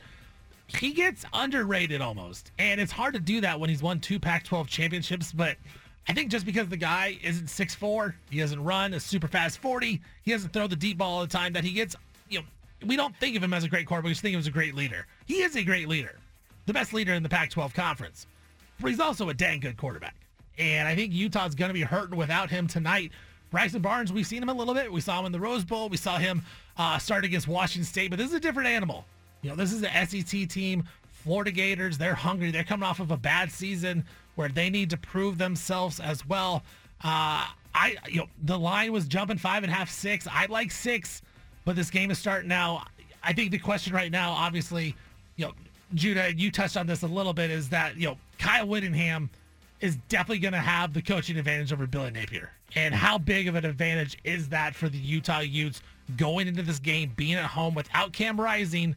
Can the coaching effect of Whittingham uh, really be the difference in this ball game against Billy Napier? I'm excited to see it. Yeah, that and the coordinators. You know, Ludwig, I think, is great. Morgan Scalley is great. I have a hard time seeing Utah not be really well coached up and really well prepared in a game in a spot like this. Next week at Baylor may be a different story because I've got a ton of respect for what Baylor does. Yeah.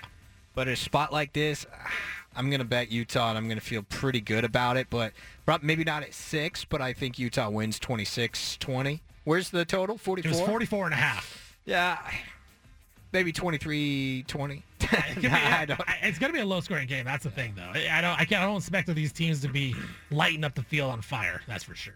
Uh, all right, number two. I'll do that one. Uh, you know, the Seahawks, Judah. You love them. I love the Seahawks. And uh, they are getting a little bit of help today as Cooper Kupp, he had a setback in his hamstring. He is day to day. We talked about Cooper Kupp a little bit earlier as you compared yourself to Cooper Kupp on the football That's field. right. Damn right. But uh, you know, Kupp, he is uh, the the record breaker wide receiver from two years ago. Got hurt a season ago. Uh, he suffered the injury back on August 1st of the hamstring. Returned to the practice field uh, just last week. Said he felt he would be ready for the team's regular season opener. But now Sean McVay has announced that there is a setback, and he is day to day still unknown if he's going to play in that Week One game against your Seattle Seahawks uh, up at Lumen Field. The Rams, of course, not supposed to be very great this season, but Coop, Cooper Kupp, Super Bowl MVP, uh, would be a huge loss if he's not able to play. Rams need Cooper Kupp, man. They need to stay healthy with Stafford and Kupp. The Rams are a very interesting team. Two seasons ago, they won the Super Bowl. They have the same coach, they have the same quarterback, yet they are not supposed to be good. It is shocking how much and how fast they have fallen. I think they could be okay if they stay healthy, but this team seems like they could be a disaster if they don't stay healthy. And one of those teams where maybe, you know, the NFC West, we think of them as a really good division. They got the Cardinals who could be terrible and the Rams who could potentially be terrible as well. Yeah, I you know I've got all the respect in the world for Sean McVay and uh, and the Rams, but you're right. I mean, there's been a ton of regression since winning it all. If they don't have Cooper Kupp, I mean, that makes me feel a lot better because Seattle is gonna, in all likelihood, be without Jaxon Smith-Njigba, their Yeah. rookie slot guy as well. Um, and I never feel good about playing the Rams. Never. Like even when you think Seattle's a better team than the Rams, they go down there against John Wolford last year and damn near lose. It takes a Geno Smith two minute drive. It shows you how good of an offensive coach McVay is. Very, very much so. And even when the Rams are down, they rally around that guy. They believe in Sean McVay. I believe in Sean McVay. I love him. But at the same time, man, to not have Cooper Kupp in week one, if he does get ruled out, huge break for Seattle. Makes me feel very, uh, very good about their chances. Because the Rams, they've got all sorts of questions. Can they run the ball? That Their offensive line's a mess. Yeah, And McVay- it still is. Even uh, you know their their their only draft pick they had in they didn't have a first round pick obviously, but the second round pick they used on Steve Avila, a guard out of TCU, and even with that man, they they got so many questions protecting Matt Stafford. So if they had Cooper Kupp, I'd be nervous about that game just because I'm always nervous against the Rams. But without him, feel a lot better about Seattle's chances. And it's he's still questionable, uh, unknown Yeah. if he's going to play or not. McVay went on to say, Take you it easy, Cooper. You know, Yeah, just eat yourself in. It's a long season. It's like Cam Rising, you know, just take week one Yeah, off, you know. just take but it uh, off. yeah, you You know. McVay said whether it's September 10th when he comes back or not, they'll just continue to monitor and control what they control. Make sure he's 100% though. Well, it's important. Uh, a fantasy nugget. Yes. You know, for anybody, I'm not playing fantasy this year, but for those that play fantasy, it's an important uh, nugget. What are you What are you doing with your life if you're not playing fantasy Dude, football? I just man, I I'm consuming all 22 at a at an epic rate this year. That's what I'm doing. you are a football guy. The, the NFL Game Pass app gives you all 22. It's it's the best, man. I I'm learning so much, but uh, it's also kind of nerdy. All right, number three. Uh, well, Deshaun Watson, Cleveland Browns. I won't say match made in heaven, but it's some it's some kind of match, that's for sure. But the Browns have named Deshaun Watson one of their five captains. He's a leader. He's a leader of that team. Leader of men. Watson entering his first full season as Cleveland's starter. Kevin Stefanski, the head coach, said the players voted on the can- on the captains. He said it's it's very very natural for Deshaun to lead, and I think he's comfortable leading from out in front. I think he's comfortable from. I can't even say this. This is a quote. I think he's comfortable from leading and letting his teammates get credit. Something he's done his whole life, and the way he's integrated himself into this football team is impressive to watch. You got a problem with this? No, I mean, it's kind of no. I don't have a problem with it because this is going to happen. He's the quarterback, right? Like, there's not many teams that the quarterback isn't the captain. Wasn't it last season? I believe Tua wasn't the captain. Everyone freaked out about it. He was the only quarterback not chosen as captain. Like, even if you're a bad quarterback, you're still the captain of the team. So I don't have a problem with it, but it's gross. It's just gross that he's you know out there being the leader and people are you know making comments like that. Like, it's just wild. Utah uh, just put a, a touchdown on the board already. First play, Bryson Barnes deep pass. Oh, Utah up 6-0. no way. Yeah. Uh, I got distracted there, but uh, Woo, baby. yeah, Deshaun. The, look, we talked about the NFC West. I mean, the AFC North is a very, very good division with the Ravens and the Bengals and the Steelers, who some people think are really good. And Kenny Pickett could be that guy. And you got the Browns, who you know. What three, four seasons ago, we were talking about Deshaun Watson being a top five quarterback. Like that's how good that guy has been in his career. He's still young, still in his prime. Like I wouldn't be surprised if Deshaun's good this season. I'm definitely not rooting for him. And so it doesn't surprise me, Judah, that he's the captain, but it's just more gross than anything that that guy still plays football and is allowed to do these things. And then the coach comes out and says things like that. It's just, it's just a weird situation that that's the guy that the Browns said, hey, we're going to go all in on this guy. After we knew all this stuff about him, then we're going to give him all guaranteed money. It's, just a weird spot where you give him those type of dollars. I, I just don't like it. All right, number four here. Uh, the ACC, John Canzano talked about this a little bit, but the ACC, they are setting a meeting for tomorrow to discuss expansion. Stanford, Cal, SMU, trying to get into the ACC. The, uh, the president's going to vote on it. Now, remember, ACC, you need 12 out of the 15 schools to vote yes to expand. Right now, there are 11 of the 15 schools that have voted yes. The 14 four schools that haven't, Clemson, Florida State, North Carolina, and North Carolina State, all voted no on the expansion of Stanford, Cal, and SMU. Now, it seems like all eyes, Judah, are on NC State, as multiple sources have said. That's the one school that could be a flipper in this, and that uh, North Carolina, Clemson, Florida State seem pretty strong and uh, pretty much like they're not going to change. We heard the North Carolina soccer coach; he's not a fan of that. Florida State, they're just not a fan of the ACC in general. I think Clemson's just kind of reevaluating everything as well. But NC State, the team that looked for uh, to try to flip their vote to get Stanford, Cal, SMU into the ACC, and I think it's big for Oregon State, Washington State fans because if if they end up expanding, getting those teams in the conference, man, Pac-12 is doomed at that point. But if they vote no, Stanford and Cal have to go back to the Pac-4 at that point. I think that's where you can look and you say, okay, you know, we can start with these four teams. Hey, SMU, do you want to come with us? Come to the Pac-4, get some Mountain West teams, and try to rebuild from there. I think big decisions coming tomorrow for uh, for Oregon State's future. Yeah, finally. I mean, are we actually going to get a decision? hopefully, yeah. I, see. I don't know. I don't know. I, I'm starting every time we, we think that a uh, decision's coming, it doesn't come, and then we you know kick the can down the road for for a while. But I don't know, man. Do you feel like this is inevitable? It's just going to happen. Stanford, Cal to the ACC because like, yes. What is it? Minus four fifty. It's got to be right. Like if you're the ACC, why would you not do this? Because you're looking around the nation, and you're saying, how do we stay relevant? Right? It's not as if like this the ACC is a super strong conference all in together. Like Florida State has said they want out. Clemson has been rumored to like want out. Notre Dame isn't actually a full member of the ACC. Like if they left to go to conference, probably the Big Ten. Like they're not going to the ACC. So yeah, I think if you're the ACC, you try to do what you can to add some teams, and you know you pick up the scraps of the Pac-12 after they got ambushed by the Big 12, by the Big 10, and all that's left is Stanford and Cal. Like I get it. Like you need to go out and try to get those teams to come to your school. I, but you know, you know these the, the four schools they voted no. Is NC State going to go against North Carolina? I think that's the thing. It's kind of the Oregon State Oregon deal where Oregon State was kind of latching on to Oregon.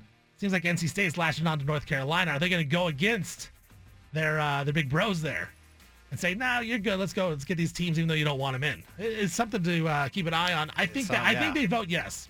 If I had to guess, but I have no inside knowledge of that. What, what do you think? You think you're voting yes? I think they vote yes too. I'm surprised it hasn't happened yet, but like I appreciate them holding out, you know, and trying to keep the integrity. But I have so little faith in college football presidents and and universities these days. I'm, I think it's inevitable Stanford and Cal get to the ACC, even as you know, bat bleep crazy that is. And then It is bat bleep crazy. It is. Then It's then what? Oregon State, Mountain West. Yeah, I mean, I, I think they they What, figure what out. do you like better, Oregon State, the Mountain West, or Oregon State, and the AAC? Um, uh, Mountain West probably. Yeah, just ge- geographically. Geographically, and and to me, it's more of a short-term band-aid to set you up for the next long-term move. That to, that's how I kind of view it. I view it as like a two-year thing, you know, and you got to negotiate those kind of terms into whatever conference move you make, and then maybe the Mountain West absorbs the reserve funds that the Pac-12 has, because that seems to be the sticking point. The Pac-12 as a conference still has millions of dollars in reserve funds, you know, emergency reserve fund. Like that's got to find a home. I'm sure the Mountain West, the ACC would love to love to have that in addition to having the Beavs and the Cougs. But to me, Mountain West seems like the, the most likely scenario. But I also think it's a short term play, and not a long term play. Frankly, I, I I think of Stanford Cal the same way. I think that getting to the ACC's got it can't be till 2036 in their grand of like The whole thing's going to blow up very, very soon and get into two major conf- super conferences or something like that. You're just trying to position yourself for the next couple of years to where you want to be you want to be part of it when that happens. Yeah, you want to be all. you want to be one of those teams that's in the two, three, four super conference, whatever it is. Yeah. You you just want to find a spot at the table. So I, I think they get in. I think the ACC needs to try to get some uh, solid footing. By the way, is SMU also going to the ACC? Because that would change your AAC, you know, intrigue a little bit to me. It would, it would a little bit, but I, I I like the AAC. I, I, You do? I, I think that they're more willing to be like, hey, you know what? We know what you're doing here. You're trying to set yourself up to get back into those power conferences where the Mountain West. I mean, oh, what? There's no. It's not like the Mountain West is a great conference. Like no one respects them anyway. It's the same thing. Like you talk about the schools in it. It's like cool. Everyone thinks the teams in the Mountain West stink. Everyone thinks they stink at the AAC. The AAC at least is out there saying, "Hey, we don't care if you want to join our conference to then get to a bigger conference." So I think that, and like you said, I think that's the ultimate goal is try to get one of those big conferences. I think the best chance is through the uh, AAC rather than the Mountain West. But remains to be seen. That vote happens tomorrow. See what happens with Stanford, Cal, and SMU. Number five. Number number five, I got to give the Mariners some love. Let's do it. You know, they, Let's love they, 'em. they 76 and 57. They won again yesterday against the uh, Oakland A's to win the series. It was a tough series, but Mariners won 21 games in August. It's a franchise record for victories in a single month in franchise history. 21 wins in, in one month alone. Hottest team in baseball, tied with Houston now at the top of the American League West. One game clear of Texas, who is continuing to be on the struggle bus right now. And uh, Seattle off today, but they opened a series at the New York Mets starting tomorrow night. What would it mean for the Mariners? Not just to make the playoffs, Steven, but for the Mariners to win the American League West. Oh, that would be year. crazy. I mean, it would be unexpected for sure. And I think it would really mean that they've arrived, right? And the young talent that they have gotten, a lot of them have worked out. And then, you know, there's been a lot of hate on Jerry Dipoto, and I think some of it is warranted, but he's gone out and he's made some really good moves, going out and get Luis Castillo. He's number one in the AL and whip right now. Is he really? Yes. Mariners have three of the top five guys in Major League Baseball in whip. They're the Curb, Kirby, and um, Logan Gilbert. Gilbert. Two draft picks, and then Luis Castillo leads the Major League Baseball, leads the Major League Baseball, leads Major League Baseball in uh, WHIP. It's uh, it would only be the fifth time, no, sixth time since 1900 that a team finished with three of the top five guys qualified, qualified starting pitchers in WHIP, three of three of the five. So, you know, historically good pitching staff. Julio Rodriguez bats 429 in August. Like that guy is on a tear that we haven't seen before. It's working out in Seattle. I think, you know, it's one of those things we talk about steps in sports. Like, what's the next step for this team? Last season for the Beavs, it was, hey, get a win at Fresno State and beat Boise State. That was the first step. Now it's get to 10 wins. They got that step. Next step, get to Vegas. I think for the Mariners, it was get that step, get to the playoffs. They did that last season. Win the division. Like, that's the next step Yeah. in the progression. I think they're on the right track. Well, to do it in a division with the Astros, who Yeah. were the, And the Rangers, heavy who've been really good, favorites. too. Then the Rangers started out so strong and have obviously struggled late, but and the Mariners struggled. You know, They were for the terrible for a majority of this year. Was like you've got to be kidding me. This was the year to take a step forward, and they they took a long time for them to get back to 500. And then post All Star break, they've just caught fire and haven't looked back. And it's been fun, man. It's it's been a lot of fun. It's it's ironic that they struggled up until the All Star game, which was in Seattle. Right. So the the celebration for the All Star game was a little bit more muted. You were hoping to have a lot more Mariners on the team, just like they had in 2001. But all you really had was Julio. Yeah. It felt like. And but then it was after that moment that the team, you know, caught fire. I don't know if it was relieved a little pressure or what, but it's been good to see because I like Scott Servais, the guy. You know, I've talked to him a handful of times covering games up there, and he seems like a great, great dude. And you root for great, good dudes and great people. Sometimes it doesn't work out. Sometimes you, you know, you wear out your welcome. And for a while there, I thought that was going to be it for Scott. And man, they've caught fire, and I. It would be awesome if they won the division. It's going to be tough because Houston, Texas are obviously right there, but Mariners playing as good as ball as anybody. There's been numerous times where I thought, eh, Scott Servais, He's gone. He's, you're he's done. You've worn out. You're welcome. But look But what the Timbers did with with Savarese. You know, he Yeah. was good, dude. Everybody loved him. Went to two MLS Cup finals and had had a lot of, most wins in club history. But been on the struggle bus this year, and you lose five 0 boom, you're gone. You gotta love sports. That's how sports is, and that's the five at five. How about that? A little Timbers Mariners Cross correlation. cross example. Now you got the new Jeez, new coach of the me. Timbers, and they're winning last night, two to one, huh? Okay, You were there. I was. How, how was the It was good. It was really good. Um, it was my wasn't my first Timbers game as a fan. I've been there back in the day before they were MLS when it was really rowdy. Yeah, you're an OG. Ah, oh yeah. You go USL. And uh, Timber Timber Joey, I don't know if it was Timber Joey at the time, but they had the had the log that stood straight up, and he just climbed it and then cut it, rather than like on the ground, like he's you know eighty feet in the air. you know, I saw Timber Oh, Joey man. wears earplugs now.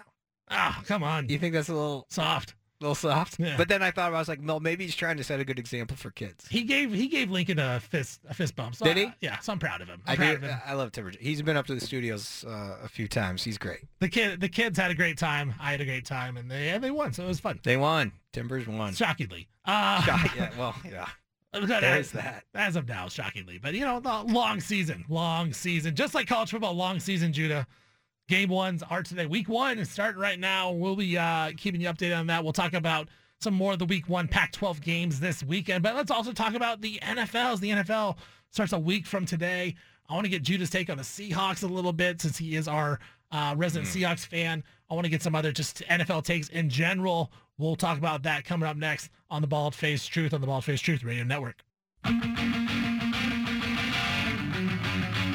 Got the home of the truth. Back to the Bald Faced Truth with John Canzano on 750 The Game.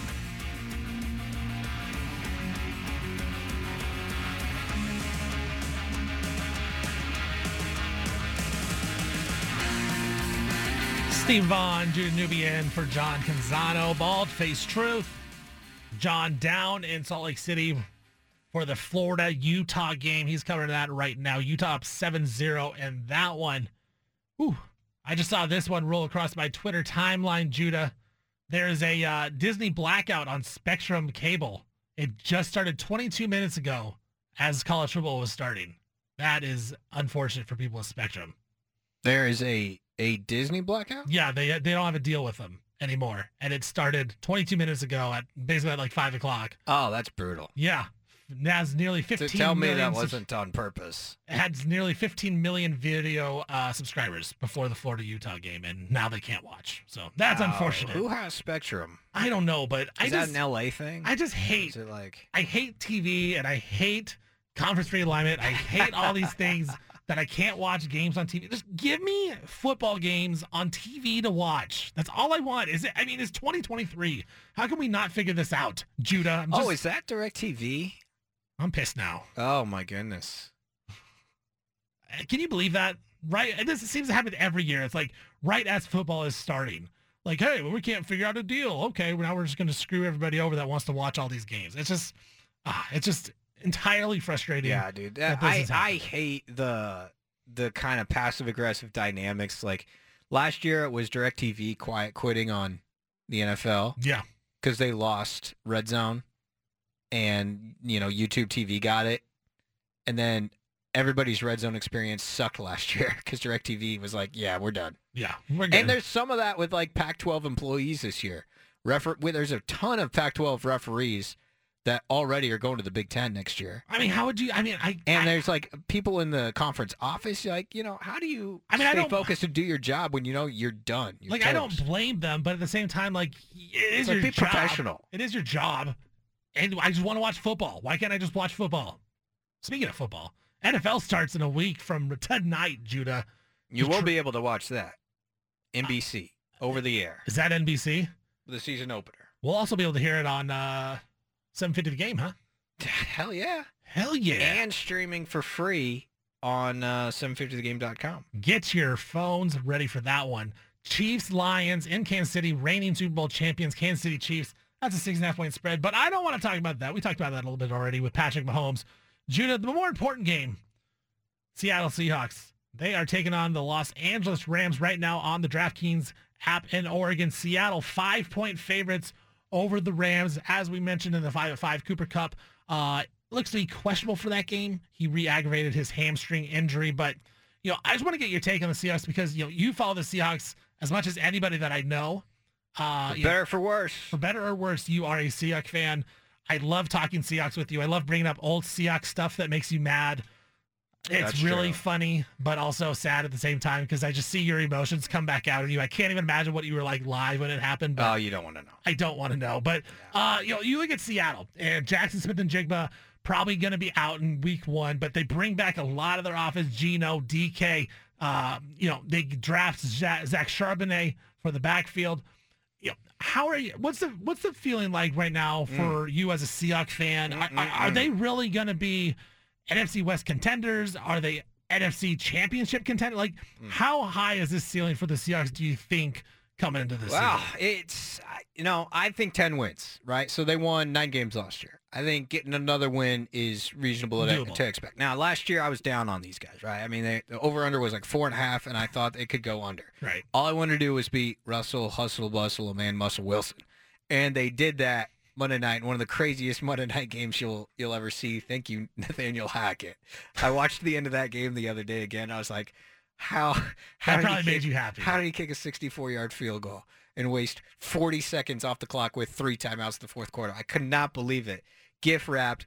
Uh, The most important win of the year was the Denver win. Um, now that being said, Seattle like they they started six and three, had to go to Munich, lost to Tom Brady, came back. They they let Josh Jacobs run for like 200 yards. They lost to Carolina at home as well. They you know they they they struggled a little bit late in the year and obviously needed help from Detroit just to make the playoffs. So what I'm looking for this year is to not be in that position.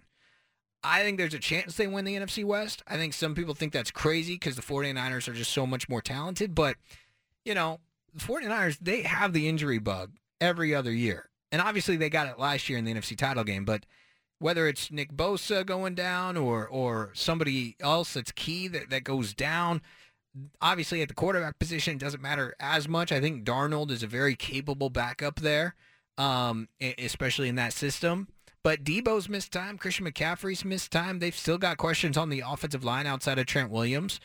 And, um, and and Fred Warner is one of the best, you know, Mike linebackers. But they new defensive coordinator and Steve Wilks. I don't know. There's still enough holes in the 49ers. I think that there's room for Seattle to win this division. And it will ultimately come down to a three week span when they play the 49ers Thanksgiving night in Seattle. Then they visit Dallas the following Thursday, I believe. And then they visit San Francisco again. So they play the Niners twice in three weeks, basically, twice in two and a half weeks. And um, and that's going to be where the division is determined, and it could be where the Seahawks playoff fates are determined as well. Yeah, I mean, we, I would like to think like with football teams and you know even basketball teams, whatever, professional sports teams. What's your ceiling? What's your floor? And I, I think Hmm. with the Niners, their floor is so high because Yeah. they're so talented defensively. Like they're gonna stay in ball games because that defense. And Kyle Shanahan offensively can, like you said, he can make Sam Darnold look competent. And I'm not a big Sam Darnold guy. I don't think he's a very good NFL quarterback. But I think you're right. If he has to get thrown into action, the Niners will be fine. They'll be able to win some games with Darnold. I, thi- I think the question for the ceiling for the Niners is just what is Brock Purdy? Now, he starts five games in the regular season, goes 5 and 0. Looks good. But it was five games. Like nobody had seen him play. There wasn't much of a scouting report. Now you got a whole year on him. Like, is he really going to be the guy that can elevate the Niners to the Hmm. Super Bowl? I, I think that's a legitimate question to ask. And I think for the Seahawks, same thing. Like, I think the floor is very high with the Seahawks. You look at the offense, and I've I, you know I've questioned Geno Smith a lot before, but for whatever you think he is, he's a solid quarterback in the NFL. Like he's been in the NFL for a long time, whether he's a superstar or not. The offense around him is going to help him at least elevate the Seahawks floor that much. So I'm with you. Like I think both floors of these teams are really good. They both should be shooting for the playoffs. I just think Yeah. the Niners have such a higher ceiling than the than the Seahawks because of the unknown of Brock Purdy and the brilliance of Kyle Shanahan on the offensive side. Because the defense for the 49ers is the difference. Like they're so good that if Kyle Shanahan finds that quarterback, like this could be the best team in the NFL. It's really fun for fans in this area because there's, you know, a lot of local ties on the Seahawks and the Niners. Deommodore Lenoir, the former Duck, he's starting at corner uh, for the 49ers this year because, you know, they've they've lost. I think Jimmy Ward went somewhere else uh, in free agency. Talanoa Hufanga, of course, the Corvallis Yep. native. He's like one of the more dynamic playmakers. Awesome. Uh, at safety, he's great. Obviously, Arik Armstead is a game wrecker up front. Nick Bosa's holding out right now. Yeah. That's kind of a thing, but, I- you know, I never really believe in those until the guy misses week one. Same with Chris, same with Chris Pittsburgh. Jones. Like yeah. he, he's threatened. Chris Jones. He's threatened he might sit out till week eight, but it's one of those things where like, all right, Yeah. I'll, I'll believe that when I see it. Uh, Exactly. I'll believe it when I see it. Um, but there's a lot of good, you know, local guys. I, I do worry about Seattle offensively in this regard. Like, I like the tackles. Charles Cross, Abe Lucas, second year guys, performed very admirably as rookies last year. That's hard to do in the NFL. Two rookie Yeah. tackles. Uh, but they're very solid on the interior of the O line. Uh, still a question to me. You know, they signed, uh, I think, uh, you know, a guy from Detroit that to play center. They also drafted a center, fourth round out of Michigan. You know, guard, they're they're okay, but they're not great at guard. So, you know, hopefully Seattle can really commit to running the ball like the way that, that Pete wants to, in the sense of Kenneth Walker can be your home run guy, and Zach Charbonnet can get you a bunch of doubles because Charbonnet doesn't have top end speed, but he can break a lot of tackles. We saw That's that what he did at UCLA. Yeah, we saw that dude at UCLA. I Yeah. mean, that guy was a difference maker for the Bruins last Yeah. season. I don't, you know, and I, like we said, with that offense, I don't expect it to be any different. Like he'll just be able to add a different element to that to that offense. The concern with Seattle offensively would be, all right, what if uh, you know they, they pressure Geno Smith a lot because of the interior O line, and and you're still second year at tackles. You're not able to create holes in the run game the way you want. Jaxon Smith-Njigba might get hurt at some point. Obviously, he's got the wrist thing now, and you're not that deep at the receiver position. Well, see, the Jake Bobo has emerged a lot in the preseason. Uh, Mike Bobo's kid and uh, the UCLA guy. I, I love that, but I don't know. Seattle lacks a little bit of depth in some areas that if they get banged up a little bit, that would make me concerned about them offensively.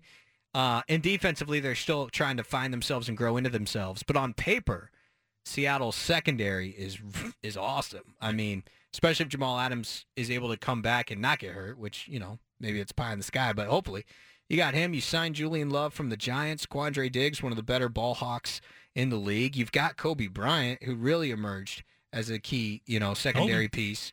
And uh, you obviously are returning Tariq Woolen, who is a very good player, not not great yet, but he's very very good. And then of course your fifth overall pick in in uh, Devon Witherspoon. So and there's got and Michael Jackson. I mean, they've got a lot of secondary guys that are very talented.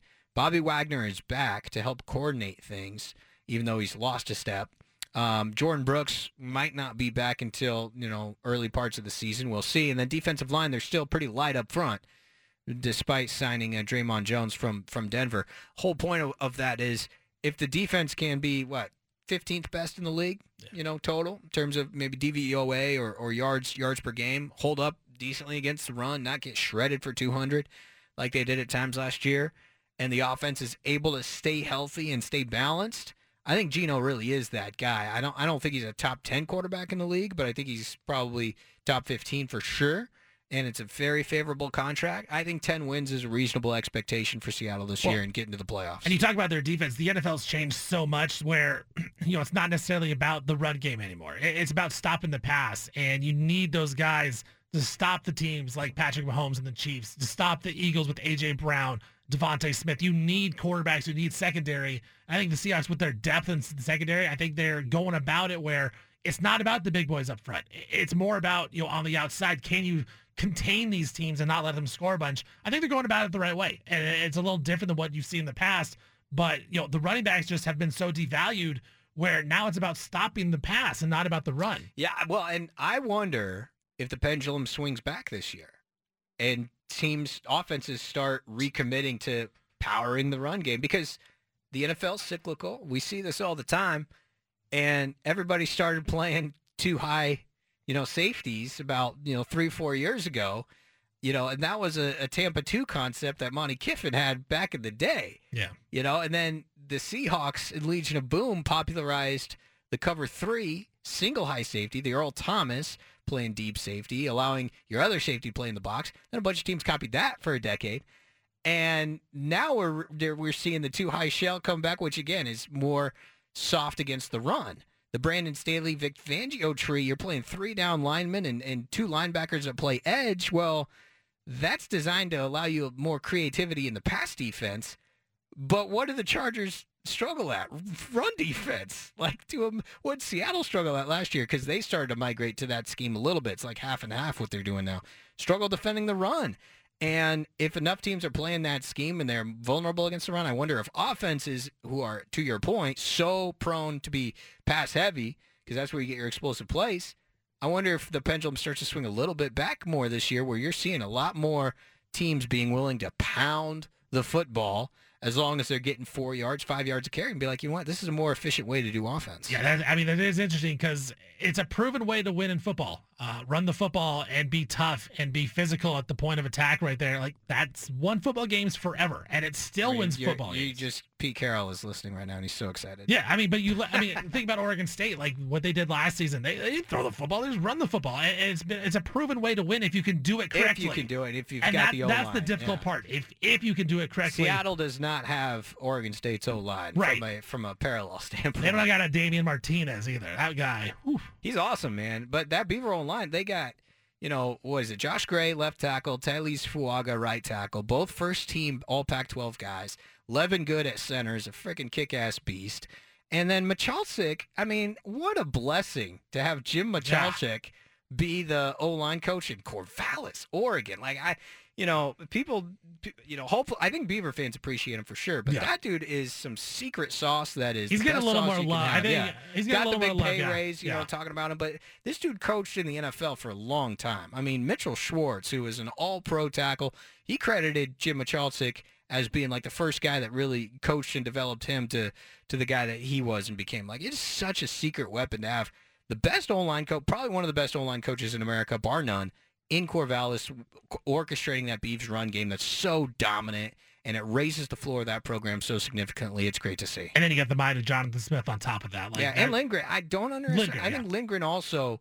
He's he's a he's a guy. Like I think he's got a really good mind for football, good offensive mind. He's the play caller after all, and I think you know Jonathan Smith's he's you know naturally the first guy to point to to give credit, and rightfully so. But I think Lindgren is more than earned his own positive reputation as a play caller in football. We're going to find out a lot about the Beavs. This kind of transitions to a Beaver topic here, which I like. I love Mm. it. Uh, but we'll see a lot about the Beavs and their coordinators this season because they did lose quite a bit. Uh, you know, defensively, Trent Bray, how does he react? They lost some on offense as well. The receiving core, Anthony Gould, you know, he's solid, but he's not like a prototypical receiver who's going to, you know, get open, run all the routes. Like, this is one of those seasons where if the Beavers coordinators are as elite as we think they could be, that's how this team gets to 10 wins. That's how this team gets to 11 wins.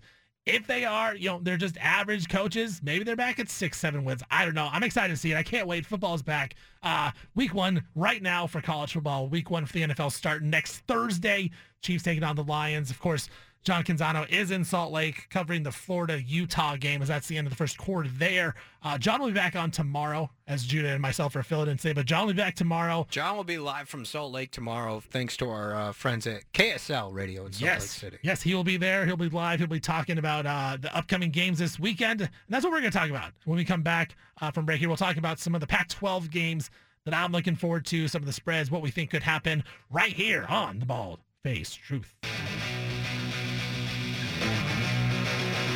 Back to the Bald Faced Truth with John Canzano on 750 The Game.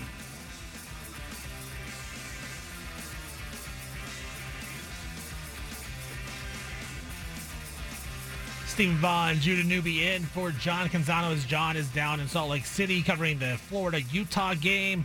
He will be back tomorrow live on the air from our uh, friends in Salt Lake City as he will be talking about the game tonight, talking about the preview of the upcoming uh, week one games in the Pac-12 on Saturday.